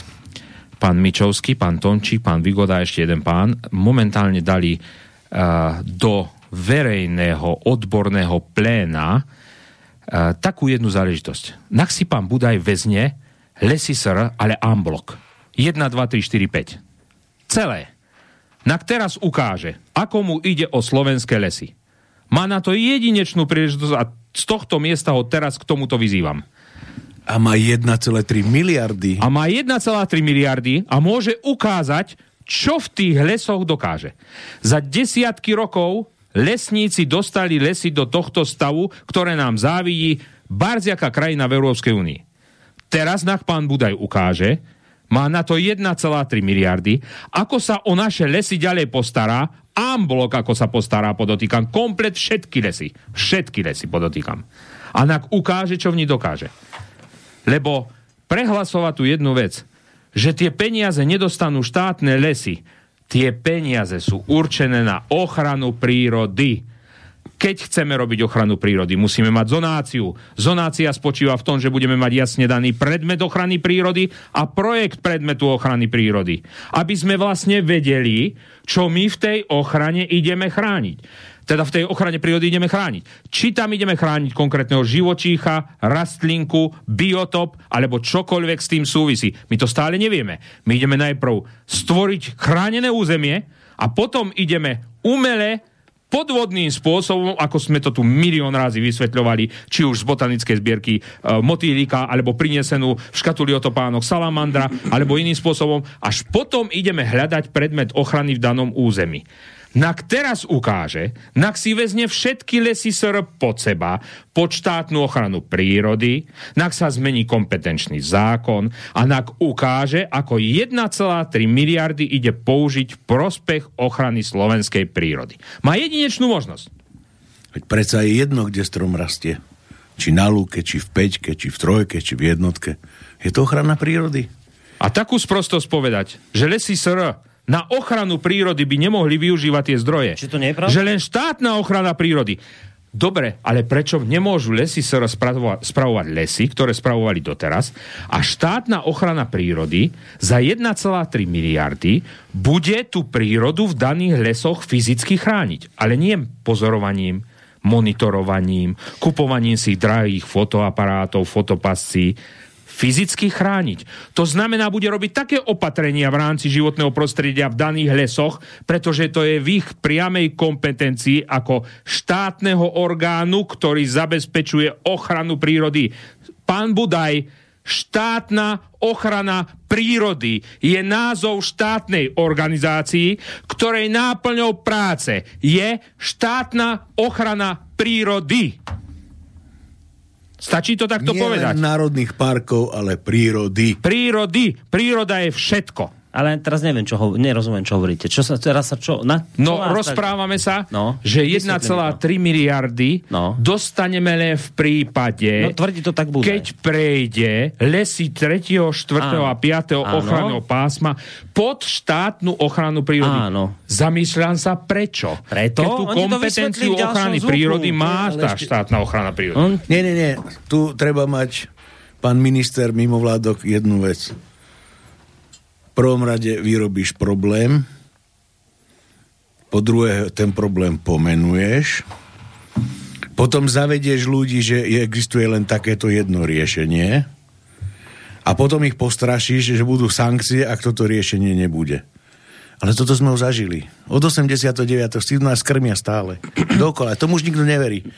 Tomu už neveria ani tých 55 tisíc lajkov, čo podpísali ten zelený nezmysel tam, čo trhajú reťaze. Mimochodom, tie reťaze, ktorými sa privezovali tiché ako prvé, tie asi teraz trhajú. Takže opäť stará schéma. Vytvoríš problém, pomenuješ ho, ukážeš riešenie a potom postrašíš sankciami, že keď toto nebude, bude to takto. Už sme doma, to je tá schéma presne. počkajte, pustím, pustím. A vy idete celé ministerstvo mimovládok ako pílky po tej ceste vychodenej a papagajujete stále, hlavičkami kývate, áno, áno, áno, áno, smataná, áno, áno, áno, je to tak, je to tak, ak toto nebude, bude to... Nie. Toto je zase niečo, čím chcete tých ľudí úplne ošaliť, úplne. A keď vám tak záleží na tej ochrane prírody, tak tých 1,3 miliardy dajte do ochrany prírody, ale prosím vás, nech je to už vidno niekde na tej prírode, že sa tu niečo dialo.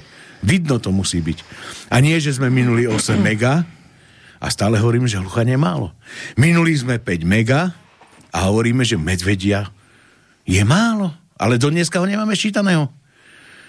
Keď sa pozriem na štátnu ochranu prírody a hneď vedľa pri vchode na tú nástenku, koľko miliónov sa rozpustilo, kde je 600 tisíc korytnačka močiarna, drob, ktorý na Slovensku nežije a bla, bla, bla. Veď si uvedomte, aké prostriedky sa strácajú cez vaše ministerstvo mimo vládok. Minister, A neopínaj, neopíjajte nás už prosím vás rožkom s tým, že toto nie a toto nie. Ak viete, čo robíte, nebojte sa postaviť pre tých ľudí. A nie, že nejakí elitní lesníci už nie sú dezoláti, alebo čo to bolo, už sú elitní lesníci, zástupcia drevárov. Pán Bunej, ja sa môžem kedykoľvek postaviť pre tých ľudí. Kedykoľvek. A ja prídem zase do tej Bratislavy. A tí ľudia tam nechodia za drevárov ani za nikoho. Tí ľudia tam chodia za seba. Uvedomte si to. My nezvážame z Rakúska nejakých dezolátov, ako sa vy vyjadrujete o nás, dodávkami, aby prišli pred Národnú radu, dať si zo dva jointy a tam niečo povedať. Tí ľudia tam prišli sami za seba a boli z rôznych kútov toho nerozvinutého vidieka. A predstavte si, že tam boli aj mladí ľudia, lebo není pravda, že všetci ušli. Sú tam aj takí ľudia, ktorí sú zapálení a pre ten vidiek niečo chcú robiť. Ale vy robíte všetko preto, aby ste ich odtiaľ vyhnali. A toto je tá tragédia. Takže si vyprosíme, aby ste nám rozprávali, že my zastupujeme nejaké drevárske firmy a podobné nezmysly, pretože vy v tejto vláde zabezpečujete to, že tí ľudia z vidieka odchádzajú, pretože tu skončili drevárske firmy, skončili tu nábytkárske firmy a veľmi dobre sa nabehlo na to, že drevo je najlepší artikel, treba ho rýchlo len vyviesť. Tak mi povedzte, keby sme mali, koľko máme doma zariadení, našich, ktoré to dokážu spracovať. Pozrite sa do Polska. Poliaci kupujú od nás drevo, ktorým naši ľudia nechcú kúriť. Vyrobia z neho výrobky a potom nám ich v Mercury marketoch predávajú. Za drevo, ktoré je zo Slovenska. Lebo Poliak dostane financie na kamión, na nákup strojov, na zamestnanosť a fidlíka maličká firmička a dodáva do Mercury marketu záhradný nábytok z nášho dreva. Opakujem, také drevo, s ktorým u nás nechcú kúriť. A to nám predávajú Poliaci. Takže kupujú ho Poliaci od nás, tak. Takže ak by sme mali my vlastnú drevárskú výrobu, aby sme vedeli z toho dreva urobiť pridanú hodnotu, aby to bolo kde urobiť, potom môžeme snívať o pozvihnutí regiónu. Pretože ak nejaké drevo sa vyťaží, a vieme dobre, že bez súhlasu štátnej ochrany prírody sa tu neodrúbe ani halus, pretože na všetko musia dať ešte podpis aj tí drenatí ochranári za mimovládku, ktorí sú pri tvorbe plánu starostlivosti o les. Takže sa nerozprávajte, že štátna ochrana prírody to bude všetko dobre riadiť a jediná môže čerpať eurofondy, pretože bez podpisu štátnej ochrany prírody a vyjadrenia Národného parku sa v tejto republike nepostaví v Národnom parku ani jedna stavba a nevyrúbe sa ani jeden strom. Neklamte už tú verejnosť, prosím vás. My denodene na tom vidieku žijeme, nechodíme tam na výjazdové zasadnutia. Poznáme proces a vieme, čo musíme žiadať a kedy musíme žiadať a vieme aj, čo nám odpisujú orgány životného prostredia, okresné úrady, kde sedia erudovaní odborníci s dvojmesačným kurzom elita ochranárstva na Slovensku. Super, dobre to robíte, pán minister Mimuládok. Akurát, že použijem obligátnu vetu, nie sme dolu hlavou kolísaní. A vy nás hojdať nebudete, určite nie. Už to zľudovelo. Áno, a ešte chcem jednu vec podotknúť. Choďte prosím vás toho 23. pre tú Národnú radu na tie schody sa pozrieť, aká vzorka reprezentuje ochranu prírody na Slovensku. Väčšinu. Dorota Novotová Mm.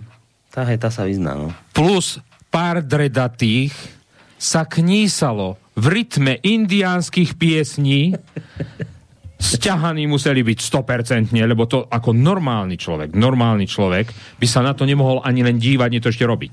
Hej?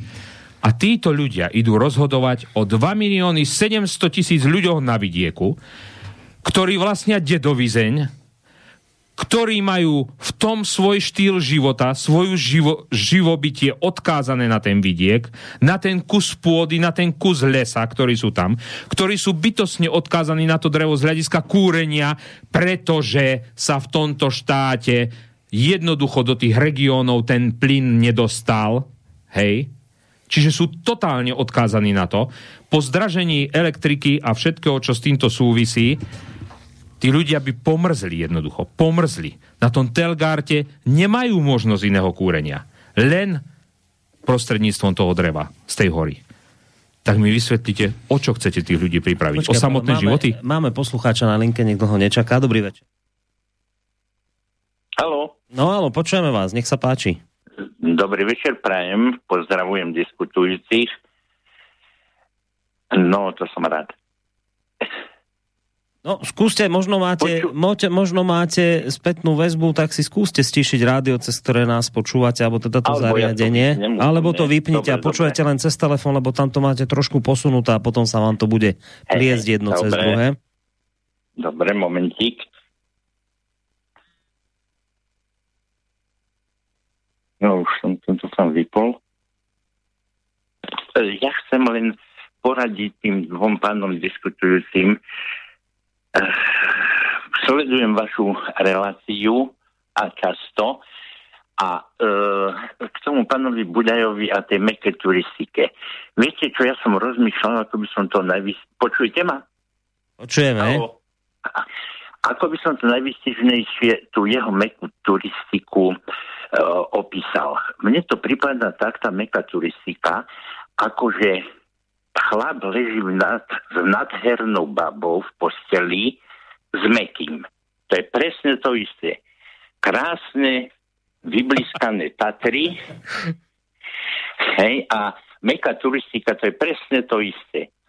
Potom sa ešte e, opýtajte pána Budaja, ako to tie peniaze chce deliť tým sedliakom, vlastníkom, vlastníkom, ako tie peniaze prerozdelí lebo ja si to neviem eh, nejak predstaviť.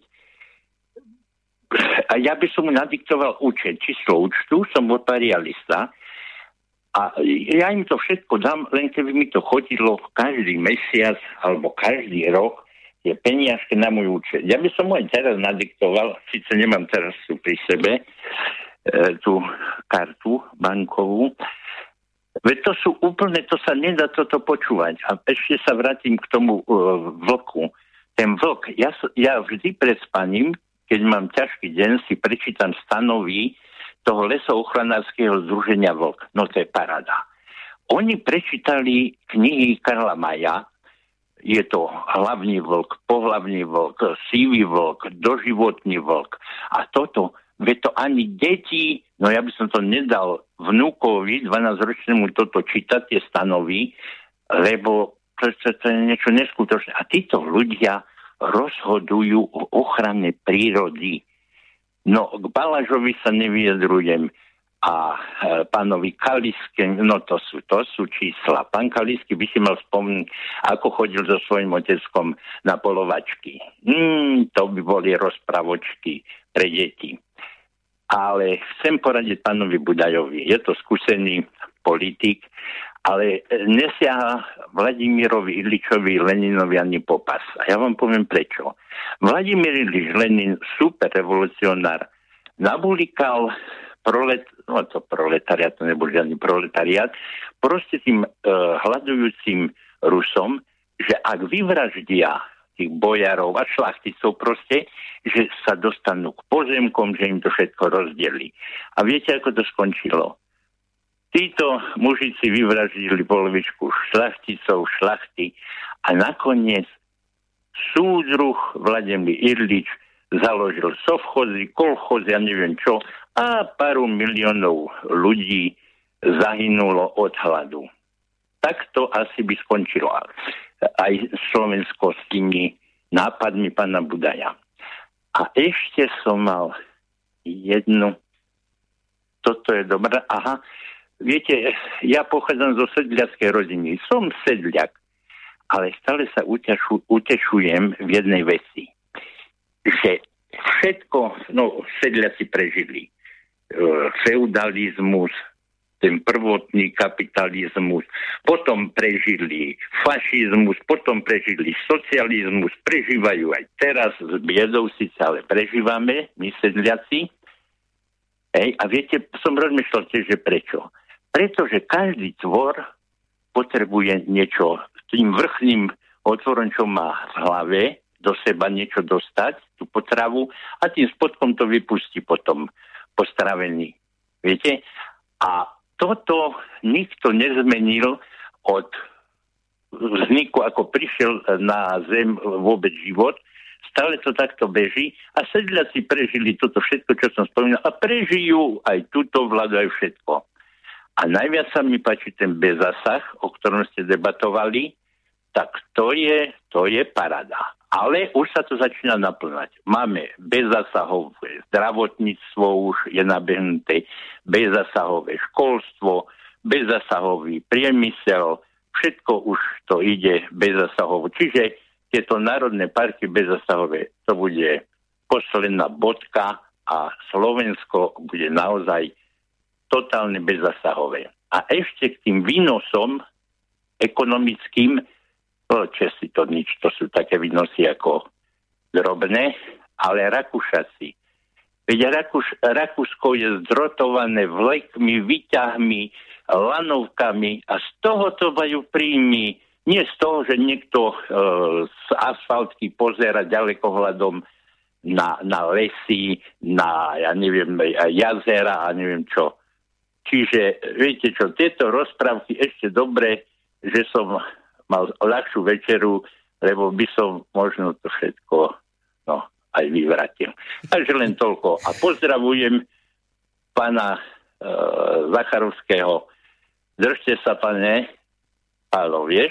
Áno, viem, budem sa držať, nemaj strach. Dobre, no, no, no. A, a toho, toho tvojho spoludiskutera nepoznám, ale Čo skoro spoznáš? Lebo, hej, ale nech sa kroti, ale v tom dobrom slova zmysle, lebo dostať infarkt pre takéto hlúposti, rozumieš, to, to by nestalo za to. Aj keď, no, možno by bol hrdina, by sa o nám učili v dejepise deti, ale to nestojí za to. Ale zasa nemôžeme prestať v tomto. Nejdem teraz tu rozvádzať také veci ako ústava.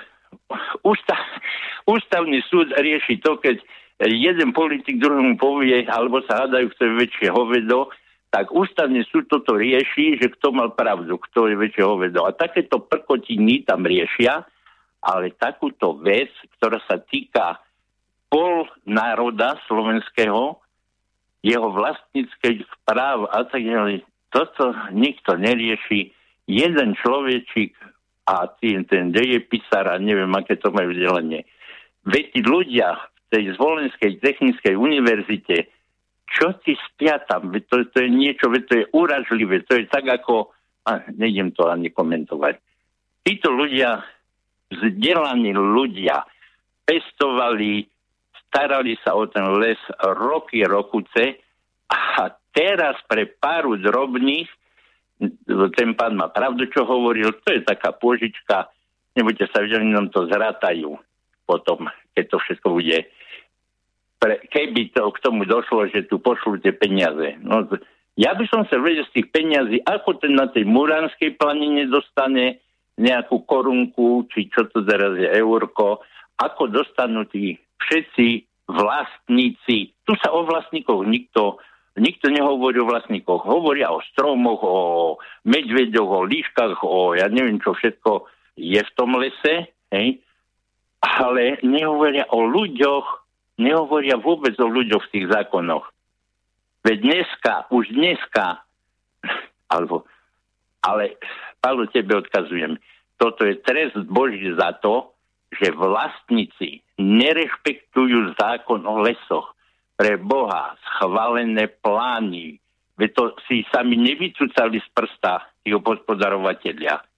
Všetko poschvalované od okresných úradov až po neviem koho, a všetci sa boja s prepačením aj vyčúrať niekde pod strom e, vo vlastnom lese. No tak to, to, to je super, super vec. Takže držte sa chlapi a ja vám držím palce. Ďakujeme. Ďakujeme. Ďakujeme veľmi pekne. Ja, ja teda len predznamenám a poviem dopredu, skôr ako bude Rudo e, niečo k tomu dodávať, lebo iste chce, e, a iste aj Palo. Boli vypnuté mikrofóny, keby neboli, tak by ste počuli výbuchy smiechu, ktoré tu zaznevali pri niektorých vašich tvrdeniach. Anders Košíc sa môže hambiť a povedal by len desiatníka tomu človekovi. Ale Palo očividne vie, o koho ide, tak možno niekedy môžeme pána sem aj pozvať. Ale ja to poviem inač ten pán už tu bol. Aha. Áno? Áno, ten pán už tu bol, sedel tamto pri okne. Hm. Tak to A bolo to v jednej z takých zimnejších relácií, bolo to v zime, na volanie lesa. Je tak, volanie lesa. Áno, to, tak ja preto o lesa. tom neviem, lebo to... A preto to... hovorím, že zavial čerstvý vietor z Tatier. Aha. Aj priamo z vysokých Tatier zavial ten vietor. A ja viem ten odkaz, čo mi dal. Áno, ja sa podľa toho aj správam. Pre mňa je zákon o lese 326 platný. A mňa žiadny dredavý chlapec, ktorý chodí po tráve alebo na tráve, nebude učiť, čo mám a ako mám robiť. Buď sa tu zákon dodržuje, alebo sa tu zákon obchádza. To je jedna vec. Niekto si tu prispôsobuje zákony pre seba tak, ako mu to pasuje a strašne je dotknutý, keď náhodou sa hovorí o ňom, ale na tých druhých on kýdať môže. Viete, lesníci tu boli tí a tí obospodateľ lesa, ktorí tú prírodu dopestovali, chránili, starali sa o ňu. A potom sa naraz objavili ekoteroristi, ktorí povedali, že my tomu rozumieme lepšie, lebo my vieme, ako sa hreje teplá voda. A pozor na to. Není väčší odborníkov ako tí, ktorí rozumejú teplej vode. A tí nám budú diktovať, čo sa tu bude robiť a čo my, ako vlastníci, máme so svojou pôdou urobiť. A ak niekto hovorí, že nás to netýka, tak už som to mockrát hovoril, ten matematický vzorec. Národné parky 51% sú súkromní vlastníci. Na celom území národných parkov 75% bez zásahu. Ešte si niekto myslí, že sa nás to netýka? No tak si dajte 50, 75 a dostanete tú množinu, teraz sa učia množiny v škole, však my sme sa to tiež učili nejako krajovo, a máte tam ten výrez toho ementálu, kde nutne musí prísť k prekryťu území. No a ešte sme nehovorili o základnej veci, a to sú povrchové, podpovrchové vody, a tá klasifikácia je ešte iná. Máme na to jednu expertku, ktorá to presne vie. Vie to aj vydefinovať všetko. A práve o tie vodičky sa jedná. O to územie, lebo toto sú náhodou čistou závery dolín, kde sa tá voda začína tvoriť. A myslím, že tá voda bude big problém. Big, big problém budúcnosti.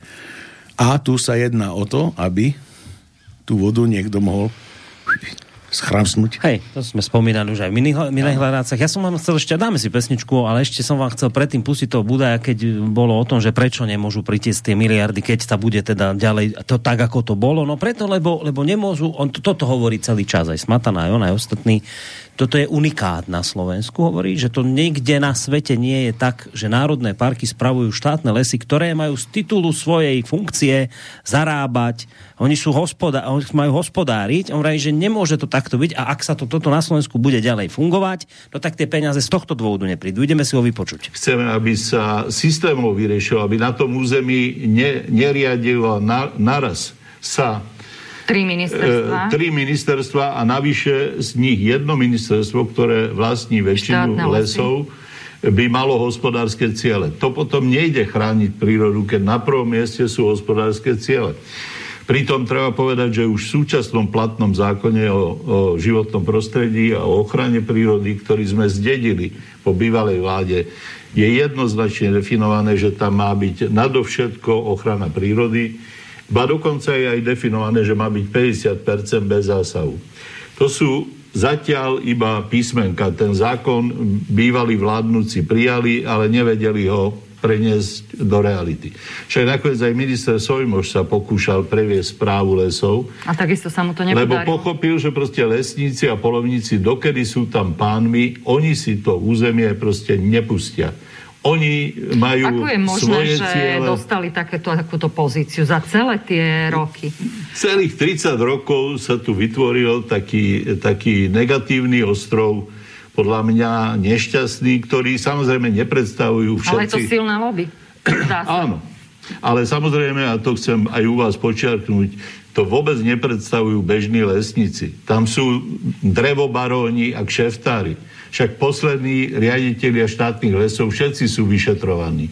No ale To je- títo, to je, táto to lobby je zrejme má vplyv milio- a dosah na Borisa biznis. Kolára a, mo- a je veľmi ovplyvnený týmito názormi. No a takisto, pokiaľ ide Prečo? o polovníkov, častokrát sa stavia ochrana prírody, že my máme konflikt s polovníkmi. No vôbec tomu tak nie je. Tí bežní polovníci sú práve že vyšakovaní tou polovníckou elitou, tými papalášmi. Tí často už nemajú ani vstup do tých revírov. Kedy si to možno zakladali tie polovnícke revíry partie kamarátov, ale medzi tým sa stáva, že niekedy tým vlastníkom sú naozaj iba dvaja, traja bohatí ľudia a tí si nehajú za každý výstrel zaplatiť. To je veľmi lacné zvieratá, ktoré sú vlastne štátne, oni predávajú, pokiaľ majú ten revír. No, ešte k lesník, ešte k polovníkom mám pripravený jeden zvuk, ale no tak čo vravíte na toto? Však to je vysvetlené, že prečo sa tam nemôže, prečo by tam peniaze nepritekli a plus sme počuli tvrdá lobby. On tu nehovorí o obyčajných radových lesníkoch, polovníkoch, hovorí, že žaba na pramení, ktorá tu nedovolí reformu, to sú tí baróni, ktorí s drevom dorábajú, to sú tí polovníci, ktorí tu ako mafiáni strieľajú po všetkom, čo vidia. S týmito oni majú problém. A títo, sú- títo nechcú dovoliť reformu. To sú tí baróni, ktorí nám každému jednému na tom štrajku vyplatili 500 eur za každý jeden deň, ktorý sme tam strávili podľa Zemanovej. Čo? Teraz neviem, čo si povedal. No, Zemanová v diskusnej relácii v TA3 prehlásila, že každý jeden účastník štrajku dostal od drevobaróna a od tých polovnických barónov, čo on tam prezentuje, 500 eur za to, že sa zúčastnil štrajku. Bol som tam dva dni, mal by som mať tisícku, ako prídem teraz domov a čo poviem žene?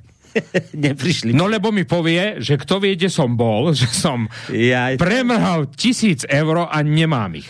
No dosvo, dozvedela sa z telky, že si dostal. A ty teraz prídeš domov a povieš, nedostal som. Čiže vo Ty ste svite tých 800 ľudí bolo 800 barónov na Slovensku, poľovníckých, lesníckých.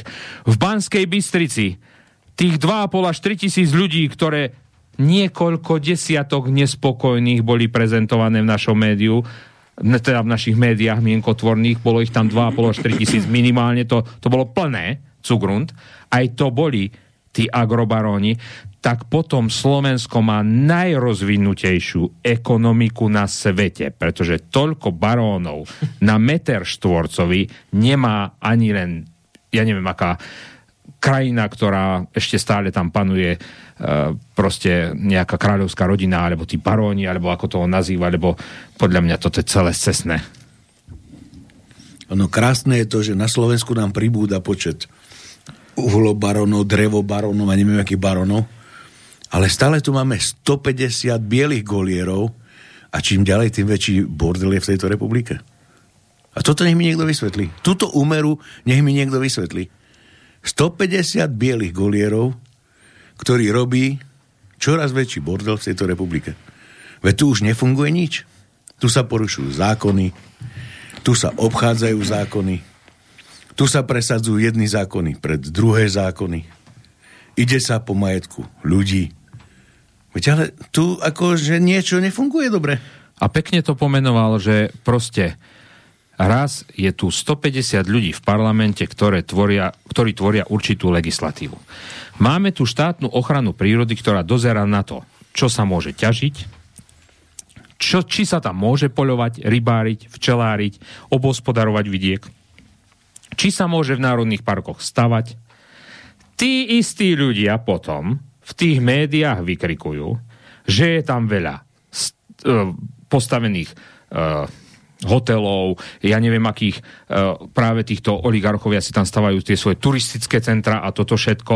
Veď pre Boha živého. Fico za svojej jednofarednej vlády povolil mimovládkam a dal to, zakomponoval to do zákona, že sa môžu zúčastniť, nie že môžu, ich povinnosť a ich právo je zúčastňovať sa na správnych konaniach. To znamená, nedostaneš stavebné povolenie od druhého stupňa ochrany vyššie, nie že od druhého stupňa, zle som povedal, celkovo nedostaneš stavebné povolenie niekde, niekde, podotýkam, najnovšia správa NLC, 63% chránených území máme na Slovensku. Územia Slovenska momentálne je 63% chráneného.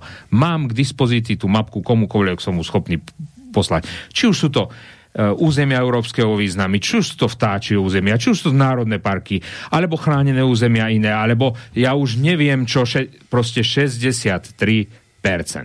za chvíľu si nebudeš môcť zasadiť v záhrade jahody, krumple, lebo budeš na to potrebovať povolenie štátnej ochrany prírody. Tak potom tento orgán totálne zlyháva. On vyargumentoval to, že tu vládnu baróni a vládnu tu e, polovnícky oligarchovia tak ale potom tá štátna ochrana prírody vlastne čo robí? Tak nie, to sú, potom sú tých baróni a tí oligarchovia, tá štátna ochrana prírody. Tak potom Veď asi. ona toto tu dovoluje. A teraz? A teraz nás ide presviečať, že ona bude z toho 1,3 miliardov hospodáriť lepšie, ako to robila doteraz. A teraz si ideme položiť ďalšiu otázku.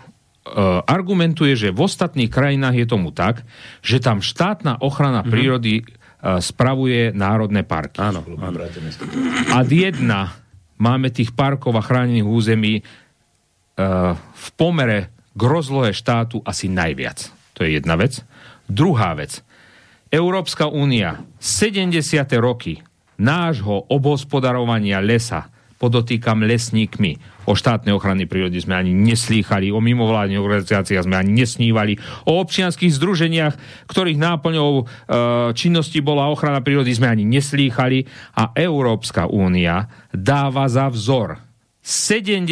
roky Československa, kde bolo najlepšie postarané o prírodu z hľadiska ochrany prírody v súčinnosti so životom na vidieku, s lesníckou činnosťou a s tým všetkým, čo tu je. Ešte raz dávam otázku do plena. Čo by teraz chránili? Za čo by sa teraz vystatovali, že máme národné parky? Podotýkam najviac zo všetkých dookola aj toho chráneného územia. Keby sme my to neboli desiatky rokov doteraz vypestovali, chránili a všet o tú prírodu sa starali. Čím by sa teraz chválili? Pozrite sa na okolité krajiny. Kde majú pôvodné druhy, ako máme my? Vlk, medveď, rys, kuny, jazvece, diviaky voľne žijúce. Celá zver, ktorá je tu momentálne druhovo najzastúpenejšia v rámci Slovenska, je pán Budaj výsledkom obhospodarovania tých poľovníckých oligarchov trvale udržateľným spôsobom niekoľko desiatok rokov, aby ste vedeli. A takisto tie odrazy toho, že sme jedna z najlesnatejších krajín Európy, jedna z najlesnatejších krajín Európy, je výsledok tých Dezolátov. dezolátov, ktorých jediná úloha je vypestovať drevo, aby ho mohli popíliť a aby mohli z neho niečo vyrobiť. Kde to má logiku potom? Veď vy by ste nemali čo chrániť. Veď vy by ste sa nemohli ani rovnať ministerstvo životného prostredia volať. Vy by ste nemohli mať ani štátnu ochranu prírody, keby sme mu my neboli desiatky rokov doteraz vypestovali. Tak už prosím vás si takedy sadnite, uvarte si kávu, vyložte si nohy na stôl a rozmyslete si, čo tliapete, pretože to nemá hlavy a pety. No, nechcel som ten zvuk pustiť, ale pustím ho, lebo teraz to zaznelo tak, že pa, Rudo tu teraz obhajoval polovníkov, že vďaka ním tu máme lesníkov a tak. A keď už o tých polovníkov hovoríš, no, pán minister vysvetlia, že to s tými polovníkmi zase až tak celkom až tak celkom rúžové, ako si to tu popísal, nie je. Je v tom polovníctve neporiadok, čoho ilustráciou je celé Slovensko nevie zvládať pandémiu vlastne afrického moru ošípaných, ktoré šíria diviaky. Už sme pred pár mesiacmi schválili aj nočné, predaj nočných, e, nočného videnia na pušky, čo u nás bolo zakázané.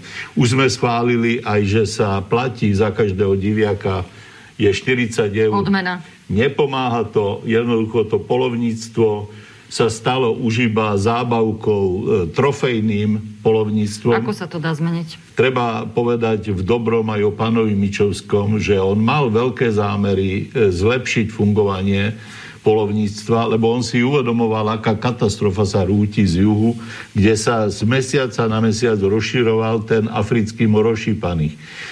Dokonca v istú chvíľu povedal, že on, ak to polovníctvo nezaberie, bude žiadať, nech sa do toho pustí armáda. A je to ukážka našej bezradnosti. Máme 10 tisíce evidovaných polovníkov, ale vlastne túto pandémiu nevieme zastaviť. Popri tom je aj veľmi premnožená raticová zver, čo nemá ani v minulosti období, lebo vlastne mladé stromčeky nestihnú vôbec vyrásť. Všetko e, premnožené srny a e, raticová zver Aj tu sú likvidujú. polovníci? No, pozrite, tu na tomto území samozrejme pred našim príchodom bola vždy prirodzená rovnováha, boli tu vlci. E, keď tých vlkov e, vystrelali polovníci, lebo to bola, to bola veľká móda, nakoniec to skončilo pri niekoľkých stovkách. A ako viete, minulý rok sa nám podarilo už zastaviť tieto odstrely.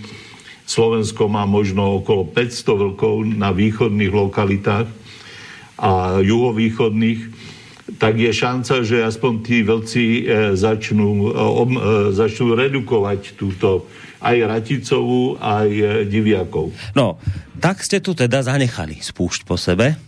Až sa bojím ten mikrofón vyťahnuť a odstupujem pol metra dozadu, lebo keď som videl, ako si Rudo drží počas tohto zvuku hlavu, tak neviem, čo všetko teraz vyletí smerom do mikrofónu, ale počul si to je názor pána ministra, teda toto ste tu zanechali, takéto veci polovníci. Beriem si príklad uh, od pána poslucháča Statier, nebudem sa rozčurovať, lebo prisahám Bohu, by ma tu roztrhol na dve poli.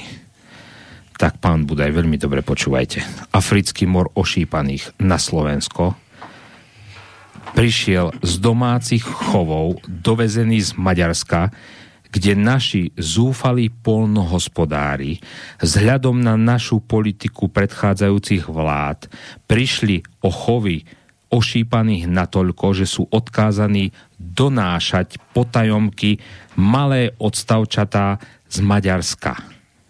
Chvala pánu Bohu, že prvý prípad bol zaznamenaný, alebo to som sa zle vyjadril, chvala pánu Bohu vzhľadom k poľovníctvu na Slovensku, tak momentálne dávaných úplne na okraj spoločnosti, bol dovezený v rámci domáceho chovu. Že to nevypuklo u nás ako v okolitých krajinách, že jednoducho sa našiel u divožijúcich diviakov ten mor, ale práve sa našiel u domáceho chovu. To je jedna vec.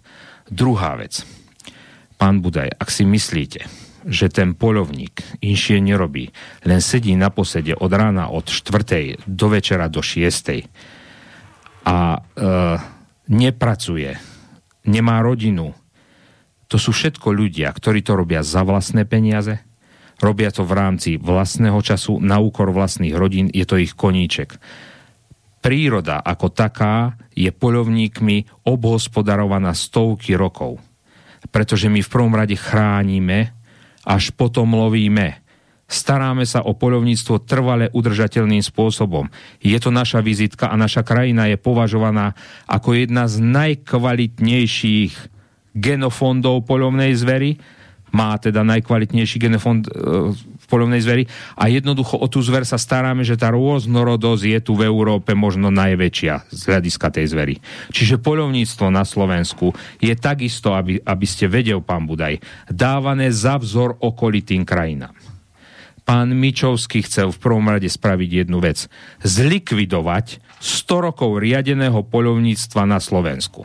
Čo sa nám chvala pánu Bohu podarilo zvrátiť.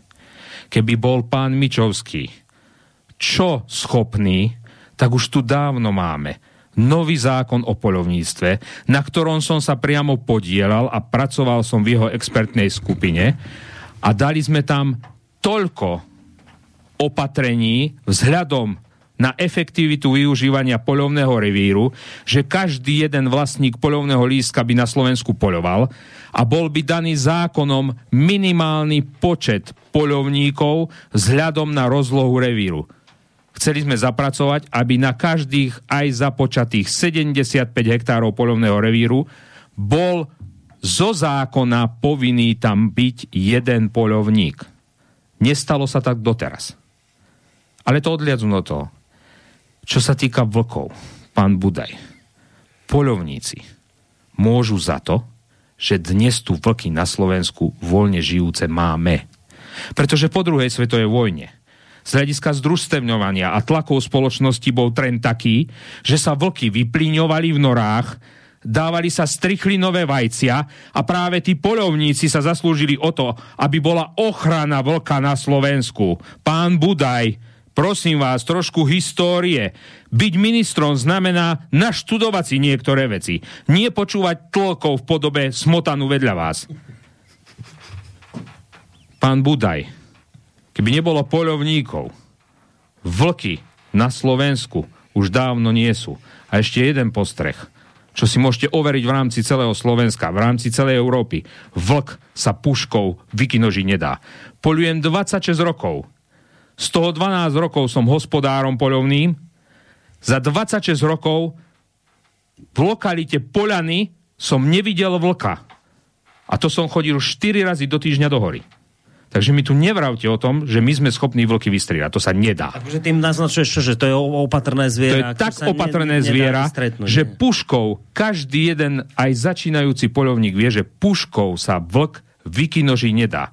Vykinožili ho po druhej svetovej vojne tým, že jednoducho vyplyňovali nory, platili obrovské peniaze za každého zabitého vlka, čo vyšlo z podmienok vlastne hmm samotného rozvoja polnohospodárstva na Slovensku, združstevňovania a jednoducho sa za to platilo, že ten vlk sa zabil. A platili sa také peniaze, že oproti tomu výplata obyčajného človeka bola jedna desatina, jedna petina. Mm. Čiže e, išli chlapi z roboty domov, podotýkam, nie chlapi z roboty domov, poľovníci, ale chlapi z dediny. A išli s krompáčmi vykopávať vlky a zabíjať ich a kládli strichlinové vajcia. Takto došlo k ohrozeniu populácie vlka na Slovensku a práve Slovenský poľovnícky zväz sa zaslúžil o to, že sa vlk tu zachoval voľne žijúci. Hej? Čo prišlo potom, hej, keď bolo treba populáciu vlka, tak ako aj populáciu medveďa, lebo to je obdobný prípad, obhospodarovať poľovne v rámci trvale udržateľného spôsobu, aby nedochádzalo k tomu, že ten človek na tom vidieku už nedopestuje pomaly ovcu, nedochová, lebo prídu vlky a do rána mu 70 oviec len tak vykinožia a podotýkam, ako sa štát stará o tohto chovateľa oviec. Dostane 30 eur za ovcu, ktorú mu zadrhne vlk a 50 eur za tú istú ovcu zaplatiť do kafilérky, aby mu zlikvidovali kadáver. Pretože kým nedonesie potvrdenie o tom, že za 50 eur dal zlikvidovanie kadáveru z kafilérky, nedostane 30 eur od štátu za ovcu. Hm. Zase sa rozšuľujem. A čo, a, čo, a čo sa týka toho, že jednoducho ja netvrdím. Poľovníkov je 64 tisíc. Medzi akoukoľvek etnickou skupinou, národnou skupinou, ja, ja už neviem, akýmkoľvek spoločenstvom, medzi 25 žiakmi v triede sa nájdú ľudia zlí a dobrí. Ale nemôžete hádzať všetkých poľovníkov do jedného vreca. Urobilo sa kopu chýb, aj sa urobí kopu chýb, ale sme tu na to, aby sme chyby riešili. A nie sa väčšine len obviňovali, ohovárali a z spravili najväčšiu škodnú, Popri tom si vy neviete predstaviť jednu vec. Keby poľovníci teraz prestali poľovať, do 5 rokov tu máte ekologickú katastrofu z premnoženej zvery. To by ešte len bola premnožená zver. To by ešte len bola. Tí poľovníci potrebujú čas, aby chyby spôsobené minulými režimy dokázali eliminovať do stavu, že tá zver sa dostane a ešte, ešte už, keď o tom rozprávame, srnky, nespôsobujú škody na lesných kultúrach. Pán Budaj, vy raticovú zver považujete len srnky. Srnka není malý jeleň. Ani malá jelenička. Srnčia zver je to menšie, a vysoká zver je to väčšie, čo dočiahne na tie stromčeky a odhríza tie terminálne výhonky a preto hora nerastie, aby ste vedeli. Ten ohryz spôsobuje jelenia zver, nie srnčia zver. Aj tu máme na Slovensku pán Budaj. Lebo ešte som to od vás nepočul. Raticová zver je u vás len srnčia zver, ktorá robí škody na lesných kultúrach. V prvom rade na lesných kultúrach robí škody Danielia zver a jelenia zver nechcem to zľahčovať, ale človek sa môže ľahko pomýliť, lebo zo Strnčeka Bambiho vyrastol státny jeleň, vieš, to, je to tam v tej no, rozprávočke detskej. by sa mohol orientovať aj na iné médiá, nielen z Hollywoodu a Walta no, Disneyho. Uh, Pálo chcel reagovať a potom ešte k jednej veci z toho, čo zaznelo, sa chcem vrátiť. Pozrite sa. Neviem ani, či som povedal na tie nezmysly všetky odpovede. Ja nie, ešte niečo lebo si tam pamätám. by to bolo treba písať asi.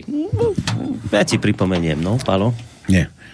Všetci tu hovoríme, ako to tí lesníci zle, ako to tí polovníci zle. Tak sa poďme pozrieť do parlamentu medzi 150 geniusov, ako tam to dobre robia. Ako tam chodí šíbl a kupči s jednotlivými poslancami je zahlasovali. A nás budú teraz obviňovať, že tu sa niečo deje, že zastupujú oligarchov. A oni robia čo? Veď oni dávajú návod v tom parlamente. Veď tie polovné revíry, na ktoré tak nadávajú, ktorí vlastne oligarchovia. To si schválil kto? Tí ľudia na dedine si to schválili? Alebo prispeli na to biele goliere, ktoré si to urobili? Takže najprv, pán minister, mimo vládok, trošku poriadok vo svojom vlastnom rezorte, treba pozametať, po prípade povysávať, pokúkať sa na tie grantíky, ktoré prešli kade tade, komu prešli ako a na čo sa minuli, lebo ten hluchár na Slovensku by mal chodiť po pozlatených chodníkoch a mal by mať zlaté príbytky za tie peniaze. To nie, že bude hradovať na strome. Zlatý príbytok by mal mať. Nie klietku, príbytok. A chodník čistým zlatom pokrytý. Za tie prachy by to stálo. Takže najprv si urobíme poriadok tam vo vlastnom parlamente, aby nám poslanci nechodili tu nakupčiť, aby poslanci rozhodovali podľa vedomia a svedomia, nie podľa pršteka hore alebo dole, ako vidíme spoza keď z pultu, lebo toto kritizovala vaša garnitúra, že tam sú roboty a automaty, ktoré hlasujú podľa pršteka a teraz tie pršteky tam lietajú stále. Sem tam sa niektorí poslanci alebo poslanky nedú okúpať do Národného parku, však dobre, studená voda prospieva, možno to zbystrí mozog, ale mali by ho začať aj používať ten mozog. Hej? Takže tam, tam hľadajme prvotnú príčinu stavu, ktorý máme.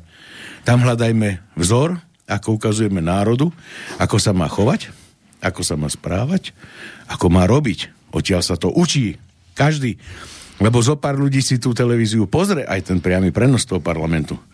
Vidíme tam show jedného muža, vidíme tam odbornosť taká, že vám z tej prechádza zrak, vidíme tam rôzne právne názory, dvaja právnici, tri právne názory, to všetko tam je. Ekológov je tam, Ježiš Maria, no neskutočne veľa. Lesníkov ešte viac. Najväčší lesník, ktorý robil rok a pol, mal to v rukách, odrazu tam nie je a teraz je múdry. Ja sa pýtam, pán Mičovský, všetka čest, poznáme sa, stretli sme sa osobne. Prečo ste nebol taký múdry, keď ste bol minister? Prečo teraz tu na ľudia mudrujú a vypisujú nejaké výzvy, ako to treba robiť a ako to všetko treba... Koľko sme sa vadili, že prírode blízko hospodárenie bez dopravnej siete sa nedá robiť? Koľko vám to trvalo? Rok? Kým ste na to prišiel a povedal ste, že áno, tie cesty bude aj treba urobiť. Takže odíde z funkcie, nastupuje múdrosť. A keď je vo funkcii, tak čo má zviazané ruky? Čo mu koaličná zmluva zväzuje ruky, alebo mu zakladá reťaze, alebo putá na ruky? To je zaujímavé, že každý je múdry, keď je von. Ale keď robí a má niečo urobiť, to nie, lebo pozor, to preferencie by klesli, politická korektnosť musí byť, toto všetko na veľkom pozore, len aby sme niečo nepovedali, čo nie. Viete, všetci hovoríte, že chodíte medzi ľudí, poznáte regióny. A prečo máme to bezzásové zdravotníctvo, ako hovorí ten kolega? Však zavolajte, že ste chorí, povedia vám, ostaňte doma. Keď sa už nebudete vládať pohybovať, vtedy si zavolajte sanitku. To je bezzásah čistý.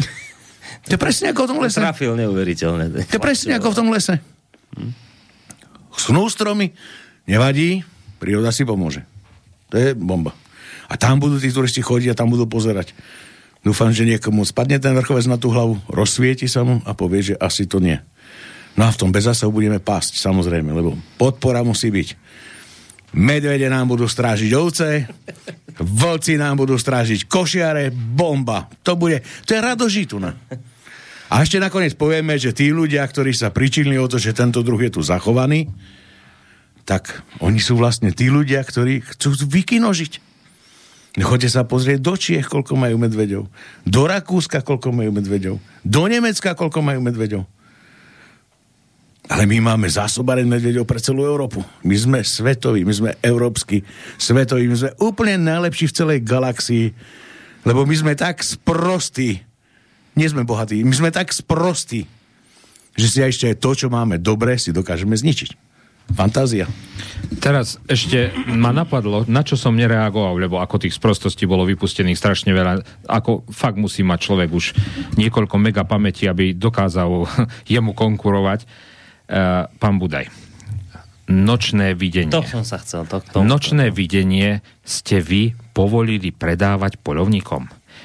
Uh, hlavný veterinárny lekár napriek zdravému rozumu aj všetkému, čo s tým súvisí a napriek hlavne tomu, že by niekto v tom legislatívnom uh, odbore jednotlivého ministerstva, či už životného prostredia, či už uh, pôdohospodárstva, alebo jednoducho ministerstva vnútra upozornil na to, že v zákone o zbraniach strelive je nočné videnie uvádzané ako nedovolená nedovolená súčiastka na zbrani alebo nedovolený doplnok na zbrani polovníka. Vy síce môžete dať z hľadiska veterinárnych predpisov výnimku zo zákona o polovníctve, že môže sa používať nedovolený spôsob nedovolený spôsob poľovania. To znamená viac ako dve hodiny po západe slnka. Viac ako dve hodiny pred východom slnka.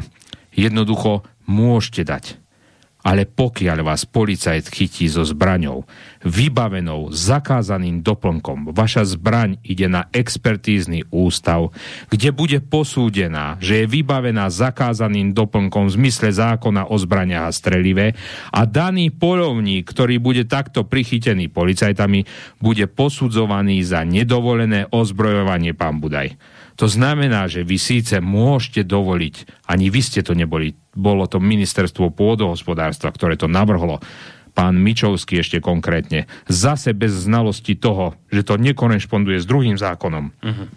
Pretože pokiaľ ja chcem niečo dať do vyhlášky do zákona, legislatívny odbor by to mal preveriť, či je to v súlade aj s inými zákonmi, inými vyhláškami toto žiaľ z hľadiska odbornosti táto vláda neposkytuje. Tento benefit nedostala do vienka, aby vedeli zrátať jedna a jedna sú dva. Čiže vznikol ten problém, že ten polovník to má síce v zmysle výnimky hlavného veterinárneho lekára dovolené, ale v zmysle zákona o zbraniach a strelive zakázané. A dôjde o zbranie, dôjde o zbrojný preukaz a jednoducho mu nepomôže nik Takže pán Budaj, nemôžeme strieľať s nočným videním. Ani s termovíziou, ani s ničím podobným, čo je v zmysle zákona o zbrania a strelive vyslovene zakázané. A ešte jednu vec vám prezradím, pán Budaj. Budete zase mudrejšie, lebo smotana na toto v živote asi nepríde. Pokiaľ vy chcete dochovať zdravú a prosperujúcu populáciu hlucháňa, hlucháňa, podotýkam, to je to, čo Lukáč udal nás do Bruselu, za čo ideme dostávať tie pokuty. Nie za to, že neprejdú národné parky. Za hlucháňa, na ktoré desiatky miliónov sa minuli a stále tu nie je. Ale vám vysvetlím, nahajte si to, to je v tichosti toto pošepka do ucha. Pokiaľ chcete dochovať hlucháňa, tak musíte obmedziť populáciu medveďa, ktorý rozhrabáva a požiera veľké mraveniska a likviduje larvy, na ktorých sú schopné sa odchovať hluchánie kuriatka. Aby narástli, potrebujú živočíšnu bielkovinu. A tu získavali z tých veľkých mravenisk, z tých larvičiek. To je tiež vývojové štádium mravca, ak by ste nevedel. Pokiaľ sme sa dakedy prešli po prírode, oslintali sme slámku a pichli sme do mraveniska a potom ho oslintali kyselina mravčia, toto bolo to kyslé, ak sa pamätáte. To boli tie polmetrové mraveniska, až do metra boli niekde a tie veľké mravce, také, také veľké, hej, také veľké. Nie tie maličké faraóny, čo ste mali v bytovom jadre v paneláku v Bratislave, ale tie veľké mravce, viete?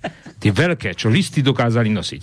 Tak z tých dokázal ten hlucháň profitovať tie jeho kuriatka. Dneska nenájdete v prírode to veľké mravenisko. Nenájdete, podotýkam. Chojte sa prejsť. Vyndite z toho bavoráka, z tej Bratislavy a chojte sa prejsť. Krkavcovité vtáky. Všetko, čo má zahnutý zobák, sa dneska chráni. Pán Budaj. Viete, čím sa živia? Vajíčkami a kuriatkami, pán Budaj. To je to malé od čo sa potrebuje narodiť z vajíčka a vyvinúť sa do toho dospelého kusa. To je hlucháň, aby ste vedeli. Ten vták.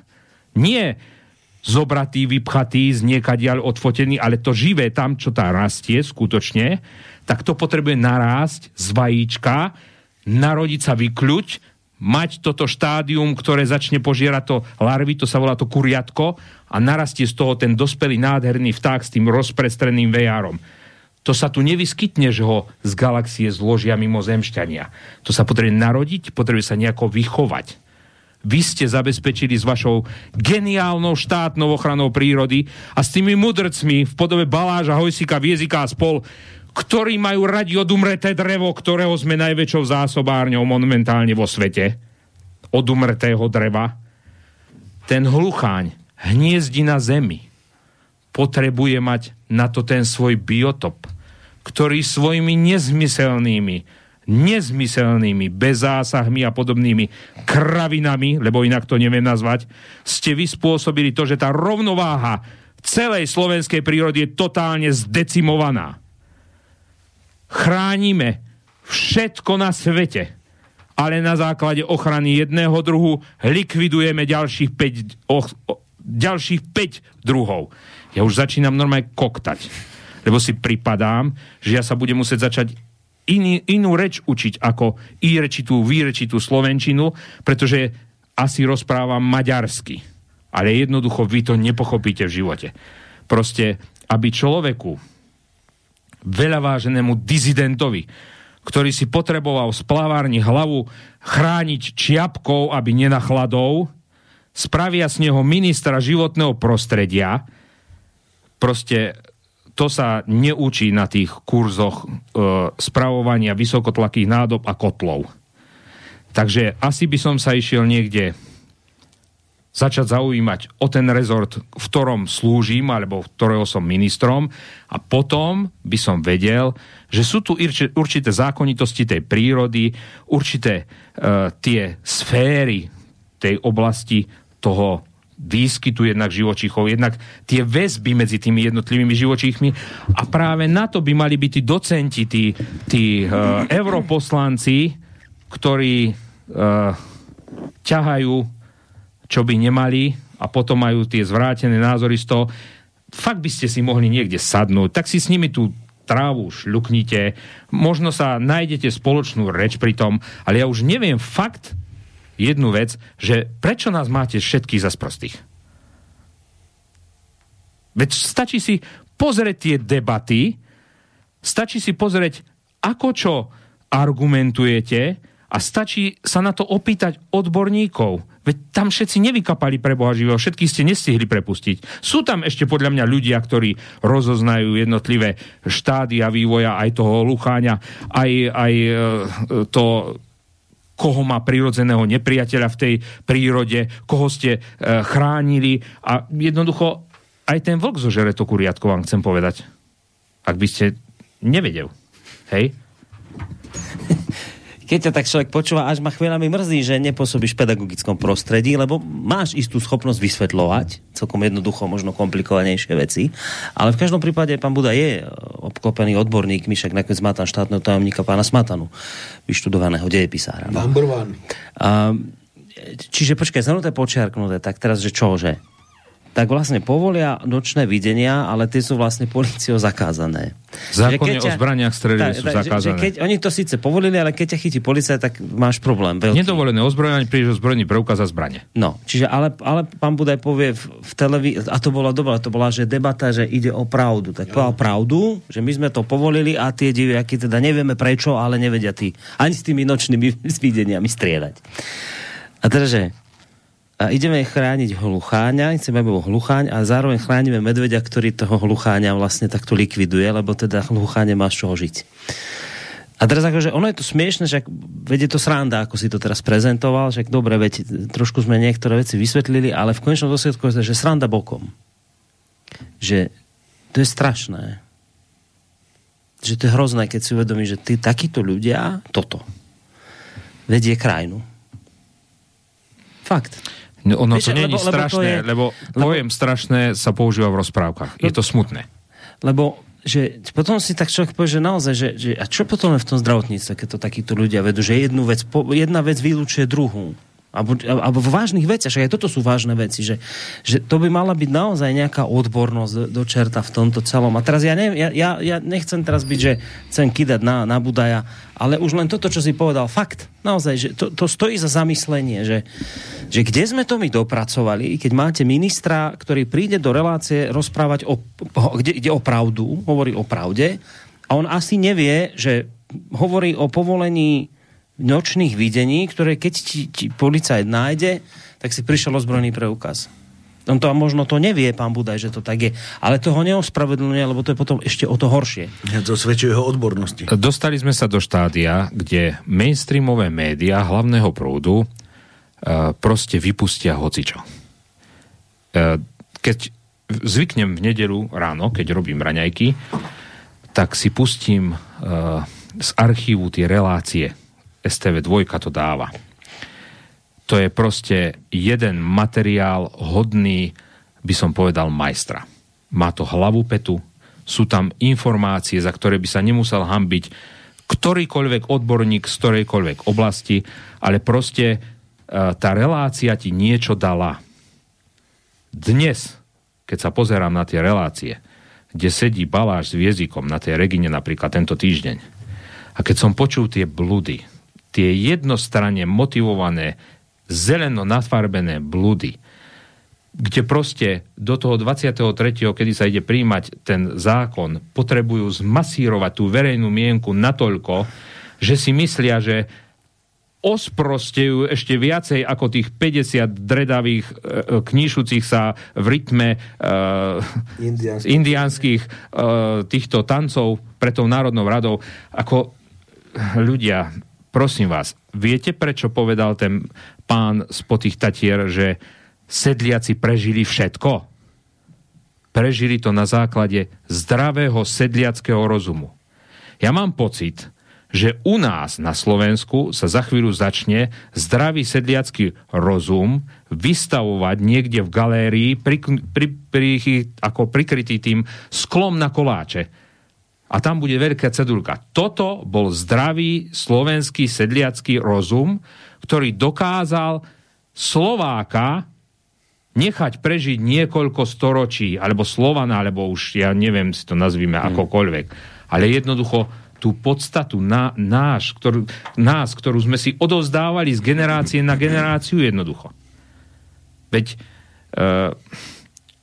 to ešte sa vrátim k tým medveďom on si neuvedomuje vec, ktorú spôsobil aj jeho predchodcovia ministri tým, uh, by som povedal, absolútne neodborným, absolútne bezhranične šialeným spôsobom ochr- uh, ochrany tej populácie toho medveďa. My si vychovávame za chvíľu medveďov zabijákov v tej prírode.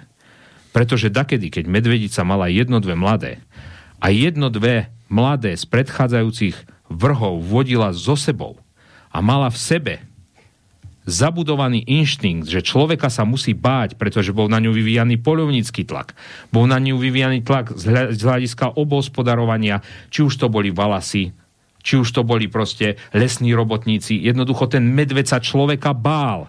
Svetkom som sám bol toho, že keď medveď oberal plánky a zhúkli sme mu za zadkom, tak sa posral pošťal s prepáčením a utekal o 106 dnes, keď medvede sú natoľko premnožené, že sa nám túlajú po uliciach, keď jednoducho tá medvedica nedokáže so sebou tých pestúnov mať a ich odhadzuje po prvom roku života, keď sa znova uh, vlastne, keď má znova potomstvo, lebo každé dva roky vrhá, a ten 50-kilový medvedík sa túla sám bez toho, aby ho niekto naučil tým sociálnym, to, tomu sociálnemu správaniu sa a, a tej prirozenej plachosti voči človeku, Viete si predstaviť, čo sa stane, keď ten 50-kilový medvedík, ktorý sa teraz túla po tej dedine, alebo 60, ktorý sa hrabe v tých košoch, ktoré tam ani nie sú, ale jednoducho zhánia, lebo nikto mu nepovedal, nechoj k ľuďom, sú nebezpeční pre teba jedno s druhým. A keď sa z toho stane tá medvedica, ktorá vrhne teraz tie mladé, tá ich čo naučí, keď to sama nevie? A ten medveď má niekde v podvedome zafixované v tom DNA, že on je ten kráľ tej prírody.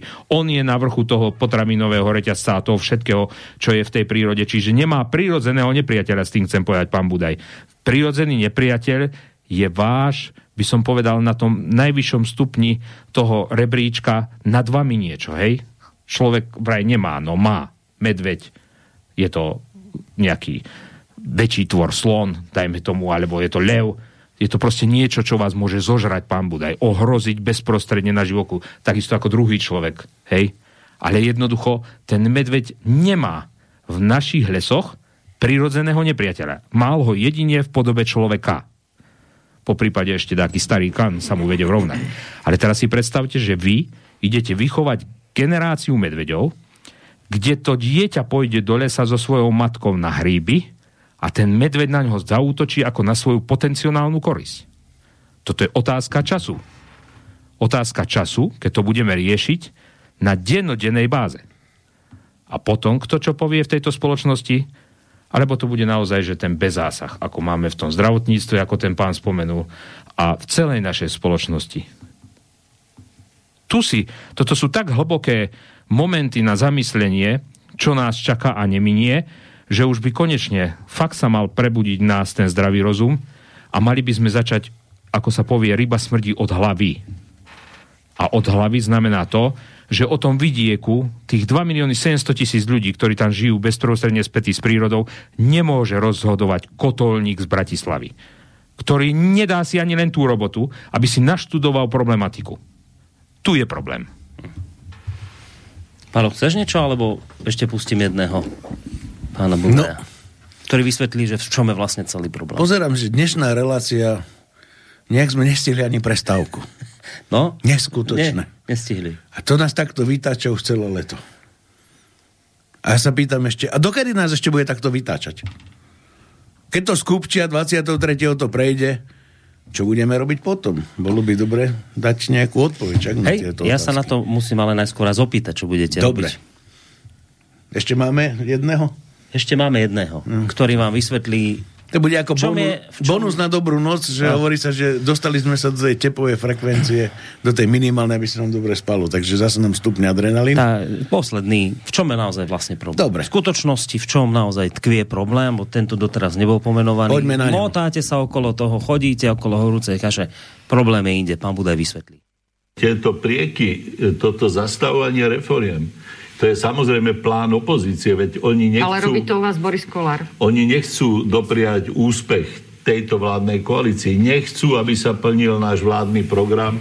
A viete, ten plán si viem veľmi ľahko predstaviť. Takisto kedysi ten istý politik Robert Fico brzdil, aby sa prijal e, euroval. Potom, keď sa bez hlasov opozície nevedel prijať, spomínate si, pani Radičová dala v šanc svoju funkciu. A aký bol výsledok? Na druhý deň, keď zlomil vládu, e, Robert Fico za to hlasoval. Aj dnes sa vlastne chystá to isté. On bude pokojne hlasovať za všetky tieto reformy. Prioritný cieľ je zlomiť vládu Eduarda Hegera, zachrániť si kožu, lebo čak Kotleba čaká na súd Najvyššieho súdu, Robert Fico sa očividne obáva obáva toho, že by mohol niesť za niečo zodpovednosť. Ďalší jeho politici sú menovaní v blízkosti kriminálnej činnosti, čiže máme tu dočinenia so zúrivou sebaobranou. Zúrivá sebaobrana, za všetkým hľadaj opozíciu a predovšetkým Fica. A chápem to tak, že vy tu sediaci, v podstate on to tak nepovedal, ale dá sa to tak vydedukovať, vy ste tu takí užitoční idioti, ktorí mu v podstate slúžite. Lebo v skutočnosti tu ide len o to, chce, chce zastaviť tieto reformy, on potom by ich sám samozrejme schválil, ale teraz mu ide o to, aby to všemožne za, za, zastavil, tak takýchto užitočných idiotov, ako ste vy, na to využíva. Takže, vážený pán minister mimo vládok, ja som 10 rokov svojho života zasvetil okrem ochrane prírody aj boju proti ekoteroristom, ktorí klamali a klamú. Natáčali videá, ktoré sa neza, nezakladali na pravde. Známe video drevený rámik z Vyšnej Boce a ostatné veci. A porovnanie bez zásahu s rokom 2009 a s rokom 2004 a teda a teda. Máme tých dôkazov dosť. Mne je úplne jedno, a počúvajte dobre, pán Budaj, mne je úplne jedno, kto je vo vláde. Ja pôjdem proti každému, kto bude šiahať na náš majetok. Proti každému. Takisto sme mali protesty, keď bol Pelegrini predseda vlády. Takisto sme robili akcie aj predtým. To znamená, není to o tom, že my chceme s opozíciou, alebo sme riadení opozíciou na to, aby sme povalili túto, poviem Rarovinu, neskutočnú vládu. Toto je vláda snov. To väčší debilizmus tu ešte nebol v tejto republike, ako je teraz. Toto je vláda snov. To sme si mohli iba my vysnívať, ale to asi svedčí o našej výške IQ, keď sme to do tých urien po niektorí tam nahádzali tým ľuďom. Takže proti akejkoľvek vláde, ktorá bude momentálne pri moci a bude toto presadzovať, túto zlodejinu, tak budeme vždy. Ja nie som riadený ani Ficom, ani Kolárom, ani Súlíkom, ani nikým iným. Ja som riadený svojim vlastným zdravým rozumom. Nás neorganizuje žiadna politická strana, do týchto vecí, ktoré sme robili doteraz. My sme to robili na základe toho, že cítime, že tu sa deje niečo, s čím hlboko, opakujem ešte raz, s čím hlboko nesúhlasíme. A dovolili sme si ako občania, nie členovia drevárskej mafie, dovolili sme si ako občania povedať svoj názor, že tu sa ide udiať niečo, čo sa predkladá síce ako najružovejšia správa na ešte ružovejšom papieri, ale v podstate je to čierna kronika. Takže mne je úplne jedno. Kto? Pretože mne ide o vec a nie o povolanie vlády. Keby bola táto vláda taká skvelá a úžasná, tak by mala zhasnúť a zavrieť dvere sama. Nemusí ju ani vyzývať, nemusia zrobiť ani protesty. Lebo čo číslo, to proste katastrofa, ale to je jedno. To nebudeme teraz riešiť. Bavíme sa o národných parkoch, o tomto konkrétnom probléme a uvidíme 23. aký bude vývoj. Možno sa odloží rokovanie, keď nebude dosť nakúpených poslancov. Keď budú nakúpení poslanci, možno sa bude schvalovať. Všetko priniesie vývoj. Ja nebudem predpovedať, nie som Sibila. Uvidíme 23. A garantujem vám, že nech to bude zase nepriaznivé pre nás, no tak pôjdeme a pôjdeme tam znova. No tak čo? Veď ale sa jedná o náš majetok, nie o váš. Ja neusilujem o váš dom. Niekde tam, kde bývate v Bratislave. To mňa nezaujíma. Ale vy usilujete o môj majetok, ktorý mám ja v Národnom parku. A s tým, že mi poviete, že ho budete kompenzovať.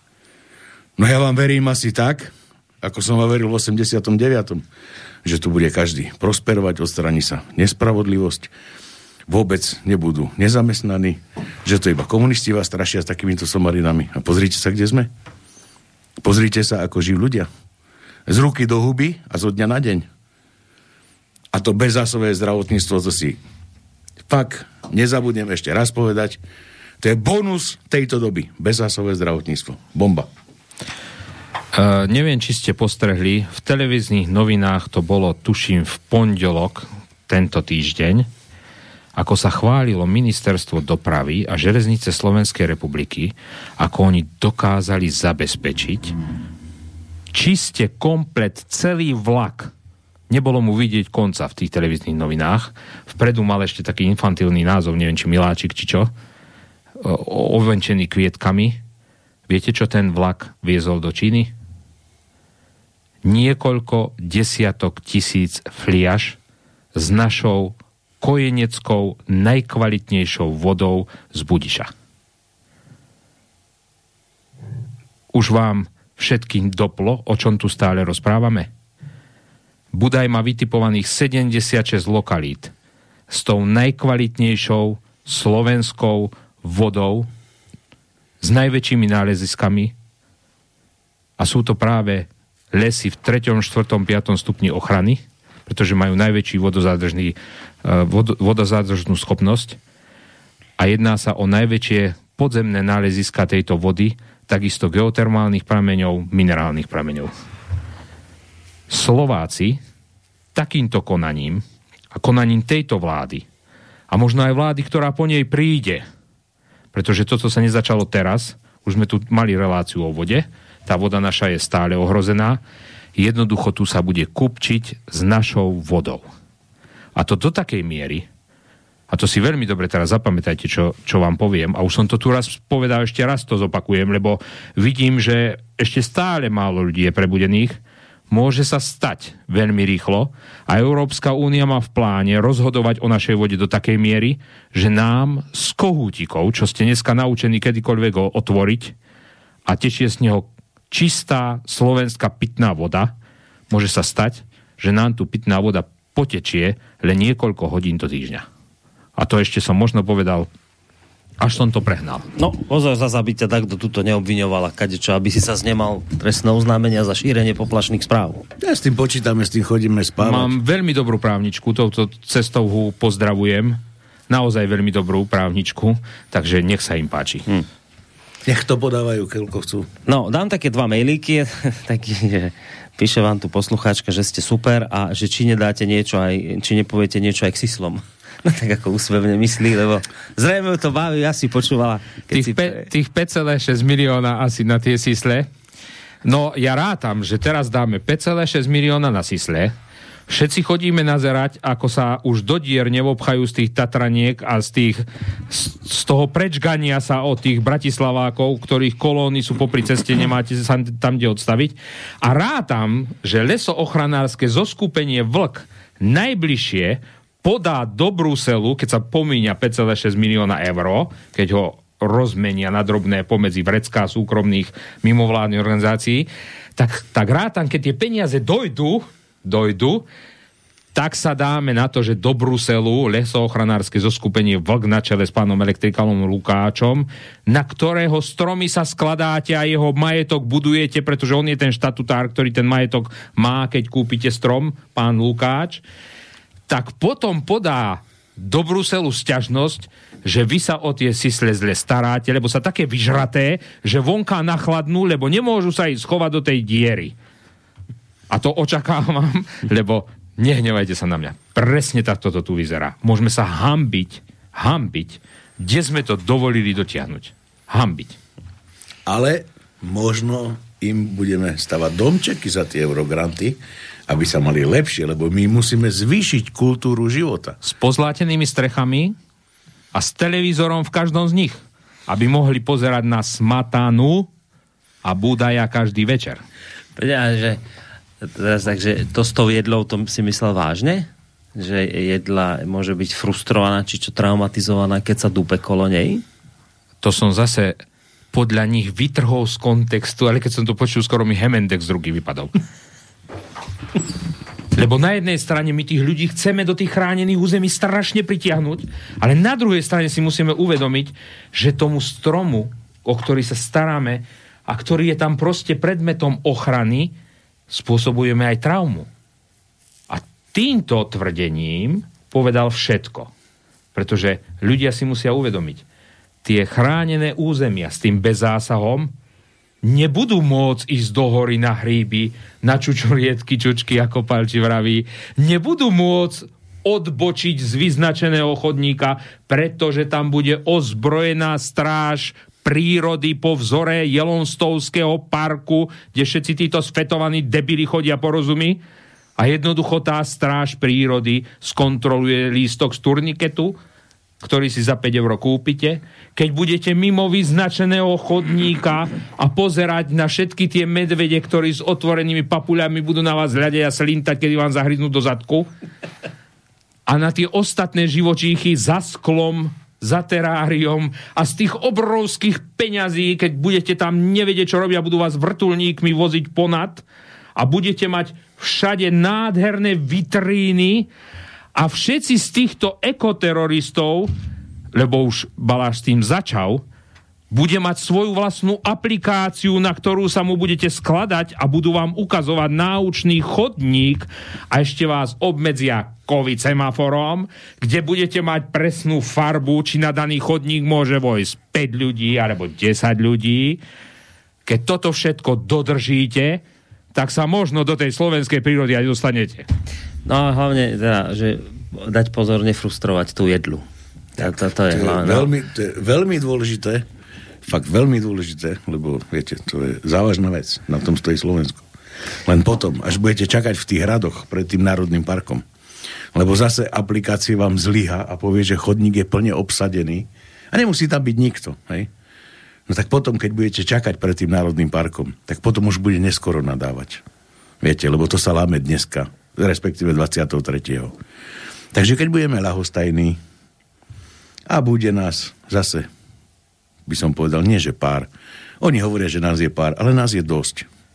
Lebo je to 2 milióny 700 tisíc ľudí na vidieku, bohužiaľ. A vidíme, že ekoteror je zúfalý. Z toho ich mailu vyzerá už úplne jasne, lebo prvýkrát v histórii oslovili vidiek a dokonca ešte im povedali, ak môžete, príďte v krojoch, aby to bolo také cool. Tak si zoberte, bude tam dredový na tomto, materiáli nejakom, hej. Vedľa neho bude rajcovník s fujarou v kroji, ale tí skôr budú na tej druhej strane chodníka s tou fujarou, lebo myslím, že by im vymastili s tou fujarou hlavy na miesto hrania. No ale nevadí, no tak. Ale je vidno, že už sú zúfali, fakt. Je to zúfalstvo a je to, je to hnus. Takto naťahovať ten zákon ako mačka mačata. Je to hnus. Však keď ste takí zodpovední, toľko ľudí to chce urobiť, prečo ste to nerobili na prvú dobrú? Prečo ste sa tak báli toho hlasovania? Prečo to stále odkladáte? A teraz, keď už ich pokýpujte všetkých a náhodou to prejde o jeden hlas, jeden, a budete hrdinové, a budete tlieskať, budete písať oslavné ódy, ako sme zvíťazili, ako sme pochovali tú prírodu, pretože tu nejde o prírodu, tu ide o prešustrovanie 1,3 miliardy eur, na ktoré sa všetci budeme skladať. Budeme si kupovať naše vlastné pozemky, si budeme kupovať. A my všetci to zaplatíme, lebo niekto dal si dva jointy, možno tri jointy a prišiel na dobrý nápad, že takto to bude dobre. Renatka ti za tie sisle ďakuje a pri pánovi Huliakovi sa vždy nasmeje. Tak ďakuje pekne a ešte jeden mail dáme. Uh, to ti zase píše Mikuláš, chcel by som uh, sa pánovi Huliakovi pochváliť, že pred uh, rokmi pri nočnom silvestronskom výstupe na Klenovský vepor sa mi podarilo medzi Chýčerou a Zárubmi pozorovať asi 15 minút vlčiu svorku cca 8 kusov, aj keď som vlka stretol už viackrát. Toto bol naozaj nádherný zážitok. Nech sa darí v ďalšej práci. Ďakujem veľmi pekne a uh, tak vám poviem. Uh, polovníci sú poslední, poslední, čo by sa tu chceli rozlúčiť s medveďom, vlkom a všetkými nášmi, našimi nádhernými šelmami. My sme si ich uchovali. My sme na ne patrične hrdí a pán Budaj, je to naše národné bohatstvo. Nie. Naše, nie vaše, pretože v tej čiapke cestou z tej plavárne, aby vám hlava nenachladla do tej kotolni, ste medveďa a vlka nemohli v živote vidieť. Ani sa o ňoho postarať. My sme sa o ňoho postarali. My a preto vy môžete dneska o ňom rozprávať. A prostredníctvom vašich mimovládnych organizácií takýmto spôsobom všetkých nás tu krmiť takýmito volovinami. No, posledná otázka, teda 23. sa ide rozhodovať. Um, tak a pravdu. No, podľa vás to prejde už? Ako to vidíte? Ja hovorím na 99. Všetko záleží od vývojovej situácie, od toho, aké bude kvórum účastné. Hmm. No ale má to reálnu šancu, že to dokázali skupčiť. Ako určite áno. Lebo zrejme, neviem, možno sa už nepodarí tých 150 ľudí, aby bolo v Národnej rade. Potom by mali byť problém, ak pán Mičovský dodrží slovo, ktoré povedal, tak by mali big problém, ale verím tomu, že vďaka covidovým opatreniam a prírodzenej nemoci môže to byť otázne a uvidíme, aká bude účasť a podľa toho sa bude dať vedieť rozhodnúť. No. Ale hlavne budeme vedieť, či zase odložia hlasovanie. Ak odložia hlasovanie, nemali dosť hlasov. To je, to je akože jak lakmusový papier. Hej. Ak odložia hlasovanie, nemali dosť hlasov. Je to úplne jasné. A ak tam budú všetci poslanci koalície, ani jedného nechytí COVID, karanténa a nič, čo s tým súvisí. A niektorí poslanci budú mať kúpený test pozitívny s koronou, tak to bude, myslím, z opozície, tak budete jasne vidieť, jasne vidieť, čo sa tu zase hrá. Pretože ja som našiel ten inzerát, kde sa dá pozitívny test kúpiť. Hmm. A keď som ho ja našiel, neverím, že ho nenájde a niekto iný. Chápete, o čo sa jedná?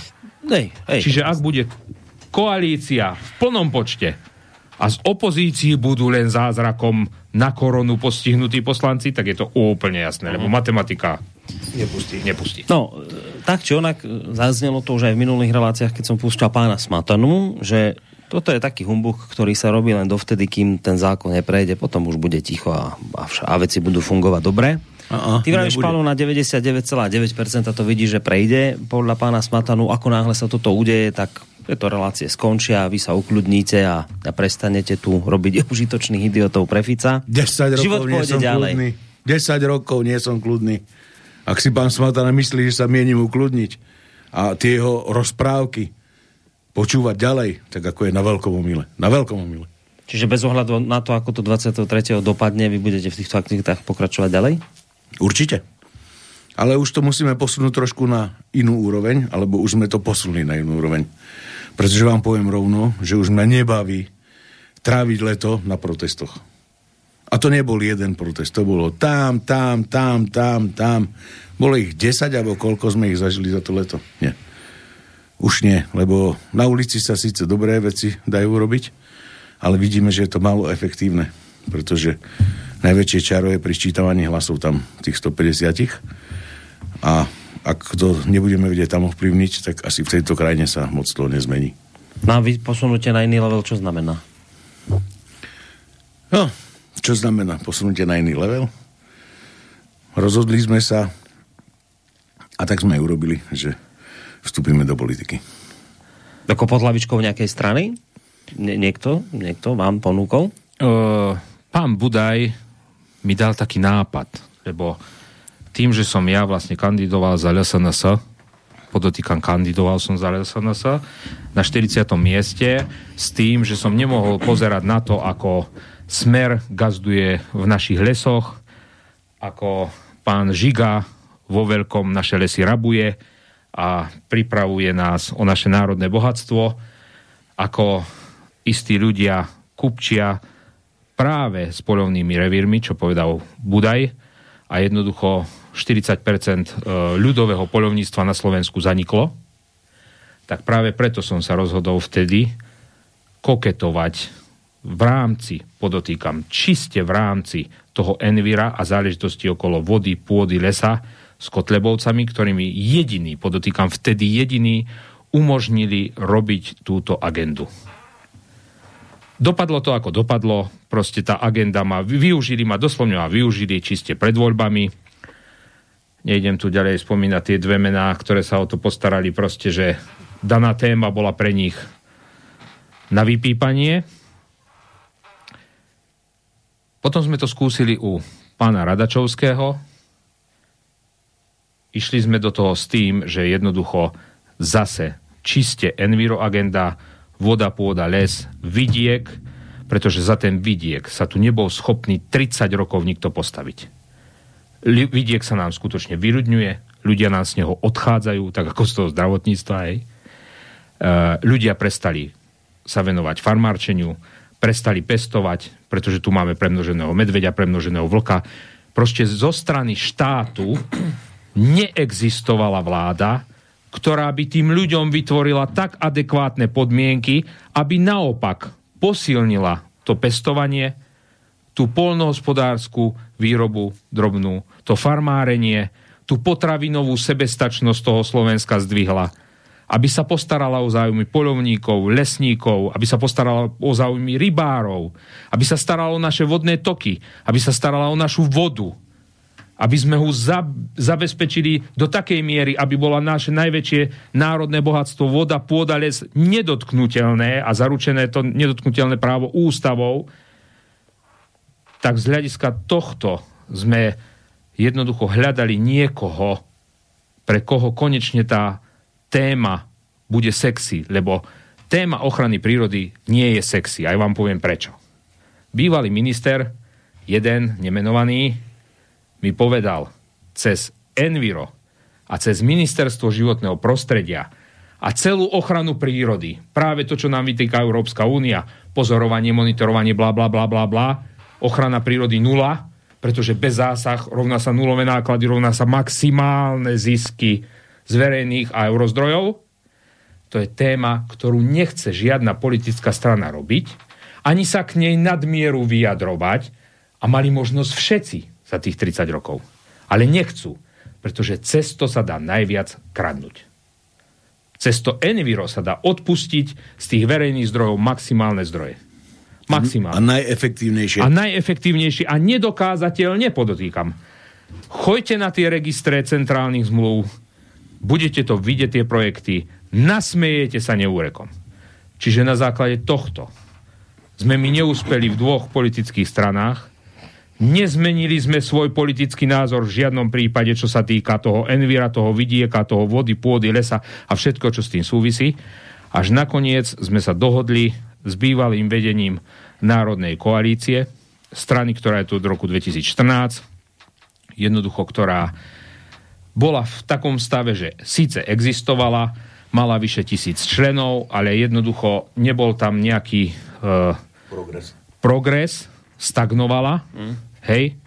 A potom, ako Slavina e, Vorobelováhu dostala do spojenectva s Kotlebovcami a do tej nešťastnej koalície skoro tá strana zanikla, tak sme sa vlastne dohodli e, s pánom Petrom Sokolom, za čo mu mimoriadná vďaka patrí z mojej strany aj zo strany vlastne náš aktivistov, ktorí sme tam vstúpili a bolo nám umožnené sa absolútne venovať téme mm. vidieka, vody, pôdy, lesa, a celkovo ochrany prírody po odbornej stránke, ale, nesmiem zabudnúť pripomenúť, máme okolo seba tým ľudí, ktorí jednoducho sú vo všetkých oblastiach spoločenského života natoľko erudovaní, že nemajú problém, aby tá strana zastrešila akúkoľvek oblasť mm.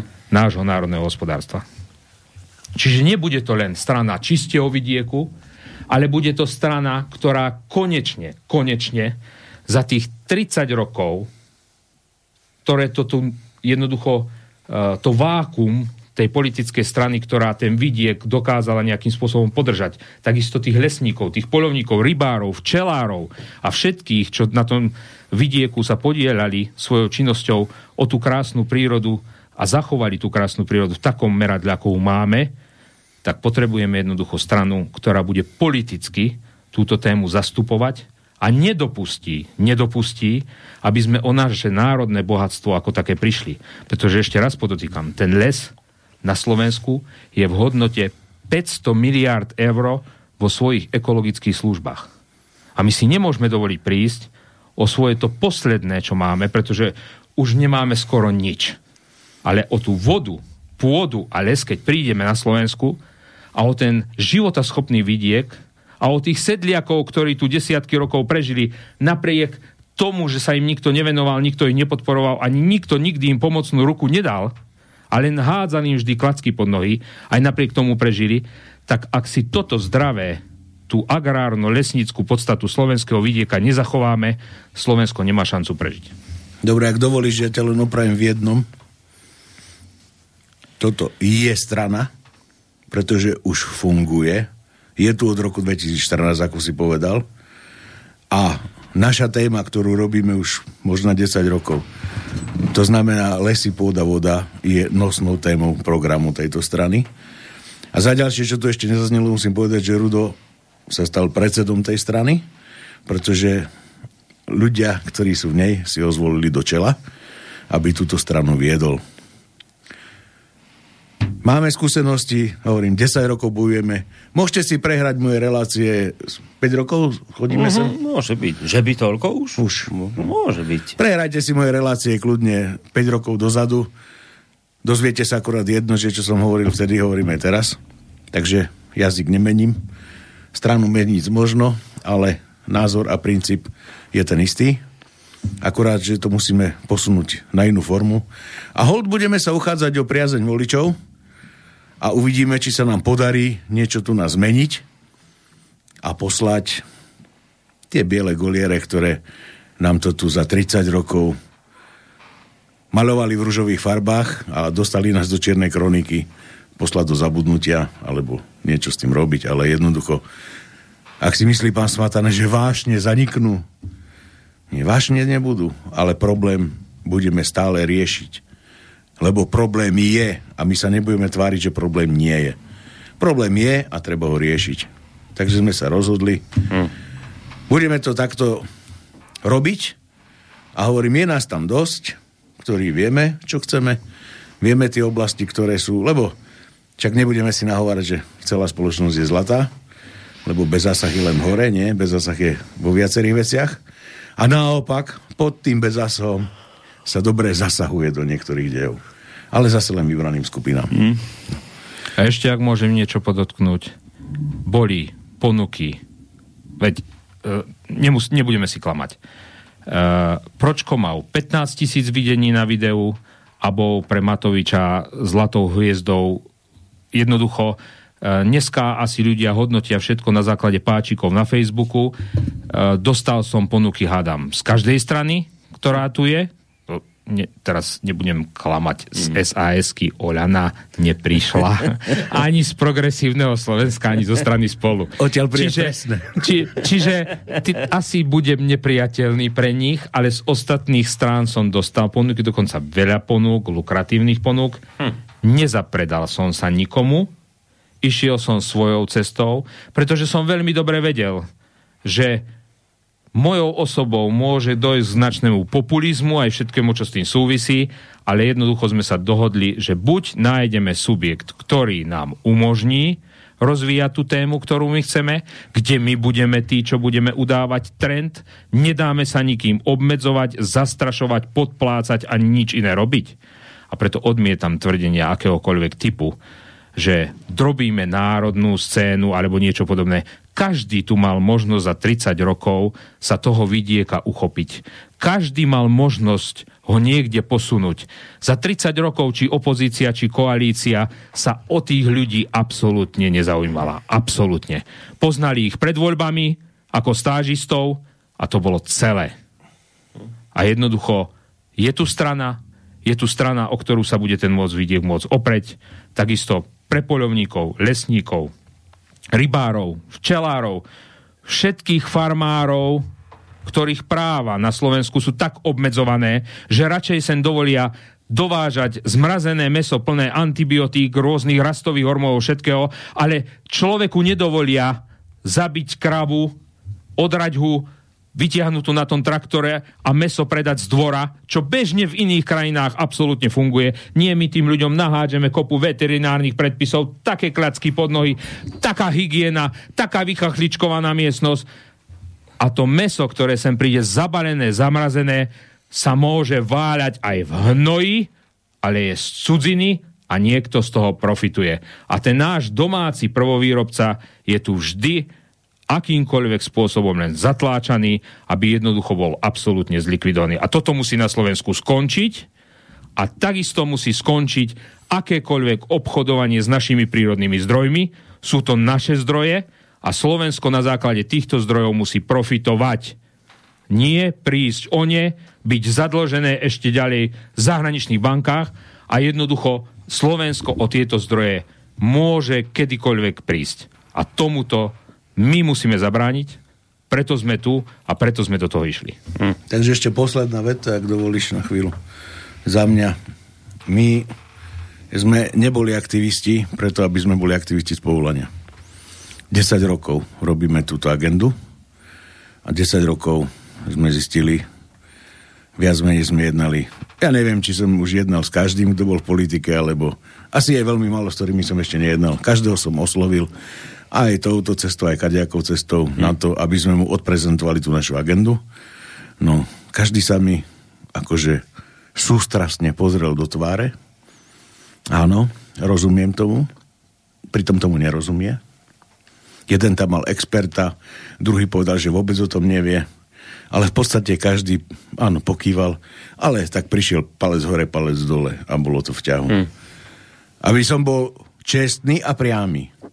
Jediný, sme rodina, Boris Kolár, jediný, sa k tomu postavil ako chlap a povedal, že to nepodporí. To bol jediný. A garantujem aj to, že bol minimálne trikrát s nami vonku ale musíme podotknúť, že v rámci koalície.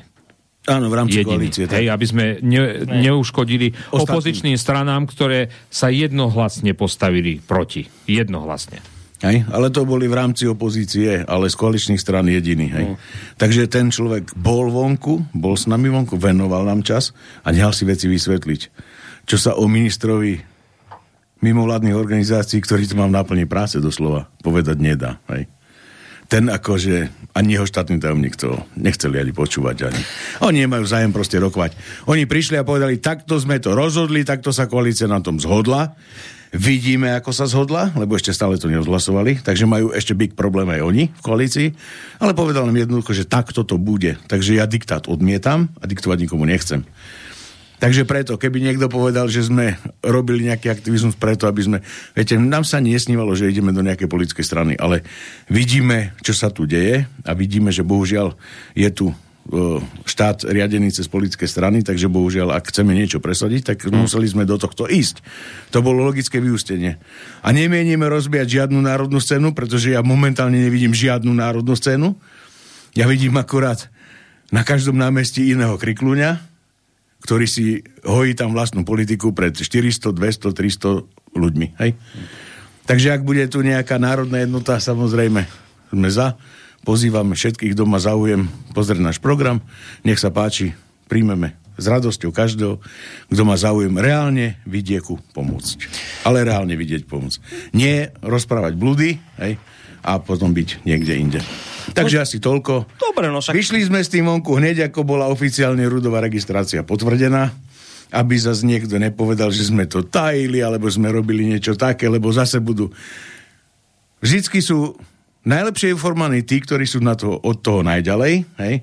A už akože tešíme sa jednak na tie komenty, ktoré sú, jednak aj na reakciu v mainstreamových médiách alebo kdekoľvek, že čo sme urobili, ako sme urobili, kedy sme urobili, nie tu je jedna vec, aj pre tých, čo budú písať svoje priblblé komenty. Takto sa to stalo, takto to išlo, išlo to prirodzenou cestou. A či budeme úspešní, alebo nebudeme, to ukáže čas. Máme záujem robiť, povedali sme, strana sa môže zmeniť, téma sa nezmení, téma naša bude vidiek, voda, pôda, les. Takže takto to bude, vážení hmm. posluchači. Tešíme sa na spoluprácu. Dobre, no pozerám, že sme sa dokotúľali do 23. hodiny, čo som teda ani pôvodne nejak nepredpokladal, ale udialo sa. Najväčšia sranda na tom je, že nie a úplne všetko sme stihli vôbec rozobrať, čo sme pôvodne asi chceli. A ešte bez prestávky. Bolo to bez prestávky a hlavne, že tam, keď poslucháč pozrie do tých cen, čo tu boli, tak sme mali riešiť aj stretnutie k stavu prerokovania územného európskeho významu v Banskej Belej, k tomu no, sme sa nedopracovali. Aspoň jednou vetou. Tak povedz jednou vetou. Eh, vzhľadom na to, že eh, sa tu ešte stále neskončilo to ohrozenie vzhľadom na vymenovávanie území, chránených území európskeho významu, eh, sme na pondelok na 14. hodinu na štadióne, podotýkam futbalovom, v Banskej Belej vyzvali starostov dotknutých obcí Bansko Bans, ako, uh, okolo, v okolí Banskej šťavnice, pretože sa jedná hlavne o tie šťavnické vrchy, tam je dosť problémové uh, zo strany štátnej ochrany prírody. Aby sa jednoducho sme sa stretli uh, s našou právničkou, pra, títo starostovia a dokázali sme odkomunikovať, čo nám hrozí bezprostredne, pretože neverím tomu, že tá celá angažovanosť v tomto prešla v rámci covidových opatrení do zabudnutia tu určite zase vyndu s nejakým skvelým nápadom, ako to presadiť o nás bez nás. či už formou verejnej vyhlášky, že to len odkomunikujú. Preto vyzývam všetkých starostov zainteresovaných obcí, kto má záujem. Budeme o tej 14. v pondelok v tej Banskej Belej na tom futbalovom štadione o 14 a jednoducho naša právnička, ktorá je momentálne si myslím tak erudovaná v tejto oblasti, že, že bude vedieť zodpovedať ich otázky, akým spôsobom sa zastať tých občanov, akým spôsobom sa vyhnúť obmedzenia tých svojich vlastníckých práv na tých pozemkoch a jednoducho budeme e, nápomocní v tejto oblasti a myslím si, že naozaj ohľadom tých e, chránených území európskeho významu, čo o nás bez nás tých 756 uh, už skoro vyhlásili bez tých posledných 12. A teraz musím byť objektívny, nie je to otázka len tejto vlády, začalo to roku 2004, ako sme vošli do Európskej únie. A jednoducho, skutočne je to o nás bez nás a bude to výrazným spôsobom zásah do našho užívania nášho vlastného vlastníctva. Tých kostných lúk v tomto prípade. Takže ešte raz pozývam všetkých, kto má záujem, budeme sa musieť k tomu postaviť, pretože dojde fakt k likvidácii tej agrárno-lesníckej podstaty toho vidieka na Slovensku. A ešte k tomu termínu do 23. v Bratislave, tam sa to zvoláva o 13. hodiny. Hlasovať by sa malo o 17. V prípade, že by boli nejaké zmeny, že by z kulárov presiakli, alebo by tam sa ako turistov, lebo oni to majú v režii, takže budeme sa pýtať ako turistov, ako to majú naplánované, ako to majú pripravené. Keby to náhodou chceli presunúť pre Eh, hroziacu možnosť neschválenia. Chceli by to presunúť na iný deň, takže včas budeme vedieť, len hovorím, musíme zase zavítať do tábora teroru a odtiaľ sa dozvieme zámysel a budeme vás čas informovať, aby ste nešli zbytočne treba z 23. do Bratislavy. Je možné, že to bude 24. Viete, pri tejto vláde nikto si je istý. Máme Dobre. ešte nejaký rest?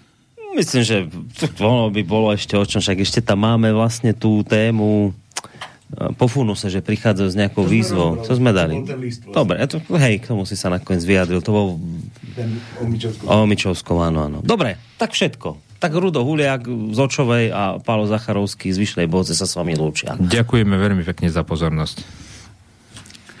A ja vám ďakujem všetkým poslucháčom, ktorí ste vydržali až doteraz. No a budeme sa vydávať pod hlavičkou Národnej koalície. Kto budete mať záujem, príďte medzi nás, budeme radi. Majte sa pekne do počutia, ľučí sa s vami Boris Koroni. Táto relácia vznikla za podpory dobrovoľných príspevkov našich poslucháčov.